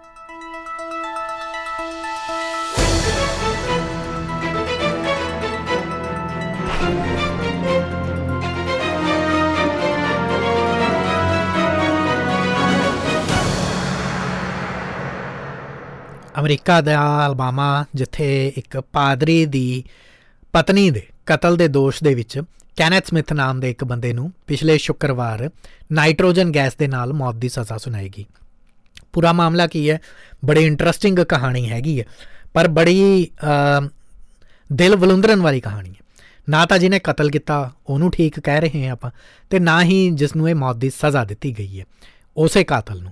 ਉਹ ਵੀ ਕਿਸੇ ਤਰੀਕੇ ਦੇ ਨਾਲ ਮਨੁੱਖੀ ਵਰਤਾਰੇ ਦੇ ਅੰਦਰ ਨਹੀਂ ਰੱਖੀ ਜਾ ਸਕਦੀ। ਵੈਸੇ ਤਾਂ ਅਕਸਰ ਤੁਹਾਨੂੰ ਇਸ ਪ੍ਰੋਗਰਾਮ ਦੇ ਜ਼ਰੀਏ ਅਸੀਂ ਦੱਸਿਆ ਹੈਗਾ ਕਿ ਜਿਹੜੀ ਕੈਪੀਟਲ ਪਨਿਸ਼ਮੈਂਟ ਹੈ, ਦੁਨੀਆ ਭਰ ਦੇ ਵਿੱਚ ਉਸ ਦੀ ਕੋਈ ਥਾਂ ਨਹੀਂ ਹੋਣੀ ਚਾਹੀਦੀ ਹੈਗੀ ਤੇ ਅਮਰੀਕਾ ਦੇ ਵਿੱਚ ਵੀ ਨਹੀਂ ਹੋਣੀ ਚਾਹੀਦੀ ਹੈਗੀ। ਹਾਲਾਂਕਿ ਹੁਣ ਜਿੰਨੀਆਂ ਮਰਜ਼ੀ ਹਿਊਮਨ ਰਾਈਟ ਆਰਗੇਨਾਈਜੇਸ਼ਨ ਛਾਤੀ ਠੋਕ ਠੋਕ ਕੇ ਕਹਿ ਲੈਣ ਕਿ ਜੋ ਹੋਇਆ ਉਹ ਬਹੁਤ ਗਲਤ ਸੀਗਾ, ਪਰ ਇਹ ਪੂਰਾ ਮਾਮਲਾ ਕੀ ਸੀਗਾ? ਇਹ ਸਮਝੋ ਪਹਿਲਾਂ ਜ਼ਰਾ। ਸੋ 1999 ਦੇ ਵਿੱਚ ਇੱਕ ਘਟਨਾ ਵਾਪਰੀ ਸੀ। ਐਲਿਜ਼ਾਬੈਥ ਸੈਨੇਟ ਨਾਂ ਦੀ ਇੱਕ ਲੇਡੀ ਸੀਗੀ, ਜਿਹਦਾ ਕਤਲ ਹੋਇਆ ਸੀ। ਇਹਦਾ ਜਿਹੜਾ ਪਤੀ ਸੀਗਾ ਇਸ ਦੇ ਪਤੀ ਨੇ ਦੋ ਬੰਦੇ ਹਾਇਰ ਕੀਤੇ ਕਤਲ ਕਰਨ ਦੇ ਲਈ 1999 ਦੇ ਵਿੱਚ ਆਪਣੀ ਪਤਨੀ ਦਾ। ਕਾਰਨ ਕੀ ਸੀਗਾ? ਐਲਿਜ਼ਾਬੈਥ ਸੈਨੇਟ ਦਾ ਜਿਹੜਾ ਪਤੀ ਸੀਗਾ, ਪਾਦਰੀ ਸੀ ਜਿਹੜਾ, ਉਹਦੇ ਉੱਤੇ, ਸਿਰ ਦੇ ਉੱਤੇ ਕਰਜ਼ਾ ਬਹੁਤ ਜ਼ਿਆਦਾ ਚੜ ਗਿਆ ਸੀ। ਤੇ ਉਸ ਕਰਜ਼ੇ ਨੂੰ ਉਤਾਰਨ ਦੇ ਲਈ ਉਹਨੇ ਆਪਣੀ ਪਤਨੀ ਦੇ ਨਾਂ ਦੇ ਉੱਤੇ ਇੱਕ ਇੰਸ਼ੋਰੈਂਸ ਪਾਲਿਸੀ ਲੈ ਲਈ। ਇੰਸ਼ੋਰੈਂਸ ਪਾਲਿਸੀ ਦੀ ਰਕਮ ਉਹਨੂੰ ਮਿਲੂਗੀ, ਜੇਕਰ ਉਹਦੀ ਆਮ ਹਾਲਾਤਾਂ ਦੇ ਵਿੱਚ ਮੌਤ ਹੁੰਦੀ ਹੈਗੀ ਹੈ। ਇਹ ਸੋਚ ਕੇ ਉਹਨੇ ਇਹ ਦੋ ਬੰਦਿਆਂ ਨੂੰ 1000 ਡਾਲਰ ਦਿੱਤਾ, ਚਾਰਲਸ ਸੈਨੇਟ, ਐਲਿਜ਼ਾਬੈਥ ਸੈਨੇਟ ਦਾ ਪਤੀ। 1000 ਡਾਲਰ ਦੇ ਵਿੱਚ ਕਤਲ ਕਰਨ ਦੇ ਲਈ ਇਹ ਦੋ ਬੰਦਿਆਂ ਨੂੰ ਸੱਦਿਆ ਗਿਆ। ਇਹ ਦੋ ਬੰਦਿਆਂ ਦੇ ਵਿੱਚੋਂ ਇੱਕ ਕੈਨੇਥ ਸਮਿਥ ਸੀਗੇ। ਕੈਨੇਥ ਸਮਿਥ ਦਾ ਇਹ ਕਹਿਣਾ ਸੀਗਾ ਕਿ ਉਸ ਵਕਤ ਉਸਨੇ ਉਸ ਘਟਨਾ ਦੇ ਵਿੱਚ ਆਪਣੇ ਸਾਥੀ ਦਾ ਸਾਥ ਨਹੀਂ ਸੀ ਨਿਭਾਇਆ। ਯਾਨੀ ਕਿ ਐਲਿਜ਼ਾਬੈਥ ਨੂੰ ਮਾਰਨ ਦੇ ਵਿੱਚ ਉਹਦਾ ਕੋਈ ਰੋਲ ਨਹੀਂ ਸੀ, ਉਹ ਸਿਰਫ ਕੋਲ ਖੜ ਕੇ ਦੇਖ ਰਿਹਾ ਸੀ। ਜਿਹੜੇ ਵਿਅਕਤੀ ਨੇ ਅਸਲ ਦੇ ਵਿੱਚ ਇਹ ਕਤਲ ਦੀ ਵਾਰਦਾਤ ਨੂੰ ਅੰਜਾਮ ਦਿੱਤਾ ਸੀ, ਉਹਦਾ ਨਾਮ ਸੀ ਜੌਨ ਫੋਰੈਸਟ ਪਾਰਕਰ ਹਾਲਾਂਕਿ ਜੌਨ ਫੋਰੈਸਟ ਪਾਰਕਰ ਨੂੰ ਪਹਿਲਾਂ ਤੋਂ ਹੀ ਡੈਥ ਐਗਜ਼ੀਕਿਊਸ਼ਨ ਯਾਨੀ ਕਿ ਮੌਤ ਦੀ ਸਜ਼ਾ 2010 ਦੇ ਵਿੱਚ ਦਿੱਤੀ ਗਈ ਸੀ। ਇਸ ਮਾਮਲੇ ਦਾ ਪ੍ਰਮੁੱਖ ਹਿਟਮੈਨ ਉਹਨੂੰ ਪਹਿਲਾਂ ਹੀ ਸਜ਼ਾ ਦੇ ਦਿੱਤੀ ਗਈ ਹੈ ਉਹ ਤਾਂ ਹੁਣ ਧਰਤੀ ਤੇ ਨਹੀਂ ਹੈਗਾ। ਪਰ ਕੈਨੇਥ ਸਮਿਥ ਦਾ ਮਾਮਲਾ ਉਦੋਂ ਤੋਂ ਹੀ ਅਦਾਲਤ ਦੇ ਵਿੱਚ ਚੱਲ ਰਿਹਾ ਸੀ। ਇਨਫੈਕਟ ਕੈਨੇਥ ਸਮਿਥ ਨੂੰ ਇਸ ਤੋਂ ਪਹਿਲਾਂ ਵੀ ਜਿਹੜਾ ਇਹ ਗੈਸ ਚੈਂਬਰ ਦੇ ਵਿੱਚ ਬਿਠਾ ਕੇ ਇੱਕ ਮੌਤ ਦਾ ਟੀਕਾ ਜਿਹੜਾ ਹੈ, ਉਹ ਲਗਾਉਣ ਦੀ ਕੋਸ਼ਿਸ਼ ਕੀਤੀ ਗਈ ਸੀਗੀ। ਉਹ ਟੀਕੇ ਦੀ ਸੂਈ ਬਾਰ-ਬਾਰ ਟੁੱਟੀ ਜਾ ਰਹੀ ਸੀਗੀ। ਸੋ ਇਸ ਕਰਕੇ ਹੁਣ ਇਹਨੂੰ ਨਾਈਟ੍ਰੋਜਨ ਗੈਸ ਦਿੱਤੀ ਗਈ ਹੈ। ਨਾਈਟ੍ਰੋਜਨ ਗੈਸ ਜਦੋਂ ਕਿਸੇ ਵਿਅਕਤੀ ਦੇ ਸਰੀਰ ਦੇ ਵਿੱਚ ਜਾਂਦੀ ਹੈ ਤਾਂ ਉਹਦੀ ਆਕਸੀਜਨ ਖਤਮ ਹੋਣ ਲੱਗ ਜਾਂਦੀ ਹੈ। ਹੌਲੀ-ਹੌਲੀ ਤੜਪ-ਤੜਪ ਕੇ ਉਹ ਮਰ ਜਾਂਦਾ ਹੈ। ਇਸ ਮੌਕੇ ਦੇ ਉੱਤੇ ਚਾਰ ਪੱਤਰਕਾਰਾਂ ਨੂੰ ਵੀ ਬਿਠਾਇਆ ਗਿਆ ਸੀ।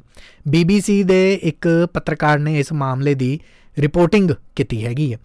ਉਹ BBC ਦੇ ਜਿਹੜੇ ਪੱਤਰਕਾਰ ਨੇ, ਉਹਨਾਂ ਦਾ ਕਹਿਣਾ ਹੈ ਕਿ ਅਕਸਰ ਉਹਨਾਂ ਨੇ ਬਹੁਤ ਸਾਰੀਆਂ ਡੈਥ ਦੇਖੀਆਂ ਹੈਗੀਆਂ ਨੇ, ਪਰ ਜਿਹੜੀ ਇਹ ਡੈਥ ਸੀਗੀ 25 ਮਿੰਟ ਕੈਨਥ ਸਮਿਥ ਤੜਪਦਾ ਰਿਹਾ ਹੈਗਾ। ਬਹੁਤ ਵਾਰ ਉਹਨੇ ਜਿਹੜੇ ਉਹਦੇ ਬਾਹਾਂ ਦੇ ਉੱਤੇ ਵੀ ਜਿਹੜੇ ਪਟੇ ਪਾਏ ਹੋਏ ਸੀਗੇ, ਉਹਨਾਂ ਨੂੰ ਤੋੜਨ ਦੀ ਵੀ ਕੋਸ਼ਿਸ਼ ਕੀਤੀ। ਬਹੁਤ ਬੁਰੀ ਤਰ੍ਹਾਂ ਦੇ ਨਾਲ ਚੀਕਾਂ ਵੀ ਮਾਰੀਆਂ। 25 ਮਿੰਟ ਦਰਦਨਾਕ ਤਰੀਕੇ ਦੇ ਨਾਲ ਤੜਪਣ ਤੋਂ ਬਾਅਦ ਇਹਦੀ ਮੌਤ ਹੋ ਗਈ। ਬਹੁਤ ਸਾਰੇ ਲੋਕ ਕਹਿ ਰਹੇ ਨੇ ਕਿ ਜਸਟਿਸ ਹੁਣ ਮਿਲਿਆ ਹੈਗਾ। ਐਲਿਜ਼ਾਬੈਥ ਸੈਨੇਟ ਦਾ ਬੇਟਾ ਜਿਨੇ ਇੱਕ ਸਟੇਟਮੈਂਟ ਦਿੱਤੀ ਹੈ ਕਿ ਹੁਣ ਉਹਦੀ ਮਾਂ ਦੀ ਰੂਹ ਨੂੰ ਸੰਤੁਸ਼ਟੀ ਮਿਲੇ ਹੋਏਗੀ, ਕਿਉਂਕਿ ਦੋਵੇਂ ਜਿਹੜੇ ਕਾਤਲ ਸੀਗੇ ਇਨਫੈਕਟ ਉਹਦਾ ਜਿਹੜਾ ਪਤੀ ਵੀ ਸੀਗਾ, ਉਹਨੇ ਵੀ ਬਾਅਦ ਦੇ ਵਿੱਚ ਉਹਦਾ ਵੀ ਜੌਨ ਫੋਰੈਸਟ ਪਾਰਕਰ ਜਿਹੜਾ ਸੀਗਾ ਜਿਹੜਾ ਪ੍ਰਮੁੱਖ ਹਿਟਮੈਨ ਸੀ ਉਹਦੀ ਵੀ ਮੌਤ ਹੋ ਗਈ ਸੀ। ਐਲਿਜ਼ਾਬੈਥ ਸੈਨੇਟ ਦਾ ਜਿਹੜਾ ਪਤੀ ਸੀ ਮਾਈਕ ਸੈਨੇਟ ਉਹਦੀ ਵੀ ਮੌਤ ਹੋ ਗਈ ਸੀ। ਤੇ ਹੁਣ ਸਿਰਫ ਕੈਨਥ ਸਮਿਥ ਹੀ ਬਚਦਾ ਸੀਗਾ ਇਹੀ ਜਿਉਂਦਾ ਸੀਗਾ। ਤੇ ਹੁਣ ਉਹਨਾਂ ਦੀ ਮਾਂ ਨੂੰ ਜਿਹੜਾ ਇੱਕ ਸਵਰਗਾਂ ਦੇ ਵਿੱਚ ਰਾਹਤ ਮਿਲੀ ਹੋਏਗੀ। ਚਲੋ ਖੈਰ ਇਹ ਮਾਮਲਾ ਹੈਗਾ ਬਟ ਡੈਥ ਪੈਨਲਟੀਜ਼ ਅਮਰੀਕਾ ਦੇ ਵਿੱਚ ਔਰ ਦੁਨੀਆ ਭਰ ਦੇ ਵਿੱਚ ਇੱਕ ਵਾਰ ਫਿਰ ਤੋਂ ਇਸ ਮੁੱਦੇ ਦੇ ਉੱਤੇ ਚਰਚਾ ਛਿੜ ਪਈ ਹੈ। ਅ, ਪਿਛਲੇ ਸਾਲ 24 ਮ- ਮੌਤਾਂ ਜਿਹੜੀਆਂ ਸੀ ਉਹ ਲੀਥਲ ਇੰਜੈਕਸ਼ਨਸ ਦੇ ਨਾਲ ਹੋਈਆਂ ਸੀਗੀਆਂ। ਅਲਬਾਮਾ ਉਹਦੇ ਵਿੱਚੋਂ ਇੱਕ ਸਟੇਟ ਹੈ ਔਰ ਮੇਜਰ ਸਟੇਟ ਹੈਗੀ ਹੈ। ਅਮਰੀਕਾ ਦੀਆਂ ਟੈਕਸਾਸ ਫਲੋਰੀਡਾ ਮਿਜ਼ੋਰੀ ਓਕਲਾਹਾਮਾ ਤੇ ਅਲਬਾਮਾ ਸਟੇਟਸ ਦੇ ਵਿੱਚ ਇਹਨਾਂ 24 ਲੋਕਾਂ ਨੂੰ ਡੈਥ ਸੈਂਟੈਂਸ ਦਿੱਤੇ ਗਏ ਨੇ ਲੀਥਲ ਇੰਜੈਕਸ਼ਨ ਦੇ ਨਾਲ। ਡੈਥ ਪੈਨਲਟੀ ਜਿਹੜੀ ਹੈਗੀ ਹੈ ਉਹਨੂੰ ਹ- ਲੈ ਕੇ ਹਾਲੇ ਵੀ ਅ, ਅਮਰੀਕਾ ਦੇ 50% ਲੋਕ ਅੱਧੀ ਆਬਾਦੀ ਜਿਹੜੀ ਇਹ ਮੰਨਦੀ ਹੈ ਕਿ ਐਦਾਂ ਨਹੀਂ ਹੋਣਾ ਚਾਹੀਦਾ। ਅ, ਚਾਹੇ ਨਾਈਟ੍ਰੋਜਨ ਗੈਸ ਚਾਹੇ ਗੈਸ ਚੈਂਬਰ ਜਾਂ ਕਿਸੇ ਕਿਸਮ ਦੀ ਅ, ਫਾਂਸੀ ਨਹੀਂ ਹੋਣੀ ਚਾਹੀਦੀ ਹੈਗੀ। ਕੈਪੀਟਲ ਪਨਿਸ਼ਮੈਂਟ ਦੇ ਤਰੀਕੇ ਹੀ ਨਹੀਂ ਅਪਣਾਏ ਜਾਣੇ ਚਾਹੀਦੇ। ਨਾਈਟ੍ਰੋਜਨ ਗੈਸ ਵਾਲਾ ਤਰੀਕਾ ਪਹਿਲੀ ਵਾਰ ਵਰਤਿਆ ਗਿਆ ਦੁਨੀਆ ਦੇ ਵਿੱਚ। ਤੇ ਔਰ ਐਸੇ ਦਰਮਿਆਨ ਦੁਨੀਆ ਭਰ ਦੇ ਬਹੁਤ ਸਾਰੇ ਐਸੇ ਮੌ- ਲੋ- ਅ, ਦੇਸ਼ ਹੈਗੇ ਨੇ ਜਿਹੜੇ ਸਜ਼ਾਏ ਮੌਤ ਦਿੰਦੇ ਨੇ। ਸਜ਼ਾਏ ਮੌਤ ਦੇ ਵਿੱਚ ਯਕੀਨ ਰੱਖਦੇ ਨੇ। ਅਮਨੈਸਟੀ ਇੰਟਰਨੈਸ਼ਨਲ ਜਿਹੜੀ ਮਨੁੱਖੀ ਹੱਕਾਂ ਦਾ ਅ, ਰੱਖਿਆ ਕਰਨ ਦਾ ਇੱਕ ਦਾਵਾ ਕਰਦੀ ਇੱਕ ਸੰਸਥਾ ਹੈਗੀ ਹੈ। ਇਹਨਾਂ ਦੀ ਤਰਫ ਤੋਂ ਅੰਕੜੇ ਇਕੱਠੇ ਕੀਤੇ ਜਾਂਦੇ ਨੇ। ਅਮਨੈਸਟੀ ਇੰਟਰਨੈਸ਼ਨਲ ਦੇ ਮੁਤਾਬਕ 2022 ਦੇ ਵਿੱਚ 55 ਦੇਸ਼ਾਂ ਦੇ ਅੰਦਰ ਮੌਤ ਦੀ ਸਜ਼ਾ ਦਾ ਕਾਨੂੰਨ ਲਾਗੂ ਹੈ। ਇਹਨਾਂ ਚੋਂ ਸਿਰਫ 9 ਮੁਲਕਾਂ ਦੇ ਵਿੱਚ ਮੌਤ ਦੀ ਸਜ਼ਾ ਨੂੰ ਗੰਭੀਰ ਅਪਰਾਧਾਂ ਦੇ ਵਿੱਚ ਜਿਹੜੇ ਸ਼ਾਮਲ ਲੋਕ ਨੇ, ਉਹਨਾਂ ਨੂੰ ਦਿੱਤਾ ਜਾਂਦਾ ਹੈ। ਉਹ- ਉਹਨਾਂ ਨੂੰ ਮਾਰਿਆ ਜਾਂਦਾ ਹੈ, ਜਿਵੇਂ ਜੰਗੀ ਅਪਰਾਧ ਹੋ ਗਏ ਜਾਂ ਕੋਈ ਕਤਲ ਦੇ ਮਾਮਲੇ ਹੋ ਗਏ, ਉਹਨਾਂ 'ਚ ਮੌਤ ਦੀ ਸਜ਼ਾ ਦਿੱਤੀ ਜਾਂਦੀ ਹੈ। 23 ਮੁਲਕ ਐਸੇ ਨੇ ਜਿੱਥੇ ਸਜ਼ਾਏ ਮੌਤ ਦਾ ਕਾਨੂੰਨ ਸੀਗਾ, ਪਰ ਪਿਛਲੇ 10 ਸਾਲਾਂ ਤੋਂ ਕੋਈ ਸਜ਼ਾ ਨਹੀਂ ਦਿੱਤੀ ਗਈ ਹੈ। ਅਮਨੈਸਟੀ ਇੰਟਰਨੈਸ਼ਨਲ ਨੇ ਮੀਡੀਆ ਦੇ ਵਿੱਚ ਕੁਝ ਐਨਾਲਿਸਿਸ ਕੁਝ ਆંકੜੇ ਜਿਹੜੇ ਨੇ ਉਹ ਜਾਰੀ ਕੀਤੇ ਨੇ। ਚੀਨ ਇੱਕ ਐਸੀ ਕੰਟਰੀ ਹੈ, ਬਹੁਤ ਵੱਡੀ ਕੰਟਰੀ ਹੈ, ਜਿੱਥੇ ਕਿਸ ਕਿਸਮ ਦੀ ਸਜ਼ਾ ਦਿੱਤੀ ਜਾਂਦੀ ਹੈ, ਇਹਦੀ ਕੋਈ ਜਾਣਕਾਰੀ ਅਮਨੈਸਟੀ ਇੰਟਰਨੈਸ਼ਨਲ ਨੂੰ ਚੀਨ ਨਹੀਂ ਦਿੰਦਾ। ਚੀਨ ਇਹ ਕਹਿੰਦਾ ਹੈ ਕਿ ਤੁਸੀਂ ਕੌਣ? ਹੂ ਆਰ ਯੂ ਤੁਸੀਂ ਦਫਾ ਹੋ। ਅਮਨੈਸਟੀ ਇੰਟਰਨੈਸ਼ਨਲ ਨੂੰ ਵੈਸੇ ਮੋਦੀ ਸਾਹਿਬ ਨੇ ਵੀ ਬੈਨ ਕਰਤਾ ਸੀ ਇੰਡੀਆ ਦੇ ਵਿੱਚ, ਪਰ ਚੀਨ ਤੋਂ ਇਲਾਵਾ 2022 ਦੇ ਵਿੱਚ ਦੁਨੀਆ ਭਰ ਦੇ ਅੰਦਰ 883 ਲੋਕਾਂ ਨੂੰ ਮੌਤ ਦੀ ਸਜ਼ਾ ਦਿੱਤੀ ਗਈ ਚੀਨ ਦੇ ਤਾਂ ਕੋਈ ਆંકੜੇ ਆਪਣੇ ਕੋਲ ਨਹੀਂ ਹੈਗੇ, ਪਰ 2022 ਦੀ ਇਹ ਗੱਲ ਹੈ। 2021 ਦੇ ਨਾਲੋਂ ਜ਼ਿਆਦਾ 2021 ਚ 579 ਲੋਕਾਂ ਨੂੰ ਮੌਤ ਦੀ ਸਜ਼ਾ ਮਿਲੀ ਸੀ 2022 ਚ 883 ਨੂੰ ਮਿਲੀ ਹੈ। 2023 ਦੇ ਆંકੜੇ ਹਨੇ, ਆਣੇ ਬਾਕੀ ਹੈਗੇ ਨੇ। 2022 ਦੇ ਵਿੱਚ ਸਜ਼ਾਏ ਮੌਤ ਦਾ ਇਨਫੈਕਟ ਜਿਹੜਾ ਅੰਕੜਾ ਹੈਗਾ 883 ਲੋਕਾਂ ਨੂੰ ਸਜ਼ਾਏ ਮੌਤ ਦੇਣ ਦਾ ਅੰਕੜਾ। ਇਹ 2017 ਤੋਂ ਬਾਅਦ ਸਭ ਤੋਂ ਜ਼ਿਆਦਾ ਹੈ। ਇਨਫੈਕਟ 2015 1988 1999 ਇਹ ਐਸੇ 3 ਸਾਲ ਰਹੇ ਨੇ ਜਦੋਂ 1500 ਤੋਂ ਜ਼ਿਆਦਾ ਲੋਕਾਂ ਨੂੰ ਦੁਨੀਆ ਭਰ ਦੇ ਵਿੱਚ ਮੌਤ ਦੀ ਸਜ਼ਾ ਦਿੱਤੀ ਗਈ ਹੋਵੇ। ਪਰ 2022 ਯਾਨੀ ਕਿ 23 ਤੋਂ 1 ਸਾਲ ਪਹਿਲਾਂ 883 ਲੋਕਾਂ ਨੂੰ ਦੁਨੀਆ ਦੇ ਅਲੱਗ-ਅਲੱਗ ਦੇਸ਼ਾਂ 'ਚ ਕਾਨੂੰਨਨ ਤਰੀਕੇ ਦੇ ਨਾਲ ਮਾਰਿਆ ਗਿਆ ਸੀ। ਕਾਨੂੰਨਨ ਤਰੀਕੇ ਦੇ ਨਾਲ। ਔਰ ਸਭ ਤੋਂ ਵੱਧ ਸਜ਼ਾ ਕਿੱਥੇ ਦਿੱਤੀ ਜਾਂਦੀ ਹੈ? ਹੁਣ ਅਮਨੈਸਟੀ ਇੰਟਰਨੈਸ਼ਨਲ ਦੇ ਕੋਲ ਚਾਈਨਾ ਦੇ ਕੋਈ ਦੇ ਕੋਈ ਅੰਕੜੇ ਹੈ ਨਹੀਂ। ਇਸ ਕਰਕੇ ਉਹ ਚਾਈਨਾ ਦੇ ਅ, ਸਿਰਫ ਅਨੁਮਾਨ ਹੀ ਲਗਾ ਰਹੀ ਹੈ ਕਿ ਚਾਈਨਾ ਦੀਆਂ ਜੇਲ੍ਹਾਂ ਦੇ ਵਿੱਚ ਬੰਦ ਐਨੇ ਲੋਕਾਂ ਦੀ ਕੋਈ ਇਨਫੋਰਮੇਸ਼ਨ ਨਹੀਂ ਹੈਗੀ। ਹਜ਼ਾਰ ਤੋਂ ਉੱਪਰ ਉੱਪਰ ਜਿਹੜੀ ਗਿਣਤੀ ਹੋਏਗੀ ਚਾਈਨਾ ਦੀ ਹੋ ਸਕਦੀ ਹੈ। ਬੜੇ ਜਿਹੜੇ ਅੰਕੜੇ ਨੇ ਉਹਨਾਂ ਦੇ ਵਿੱਚ ਚਾਈਨਾ ਦੀ ਗਿਣਤੀ ਨਹੀਂ ਹੈਗੀ। ਈਰਾਨ ਸਭ ਤੋਂ ਉੱਪਰ ਹੈ।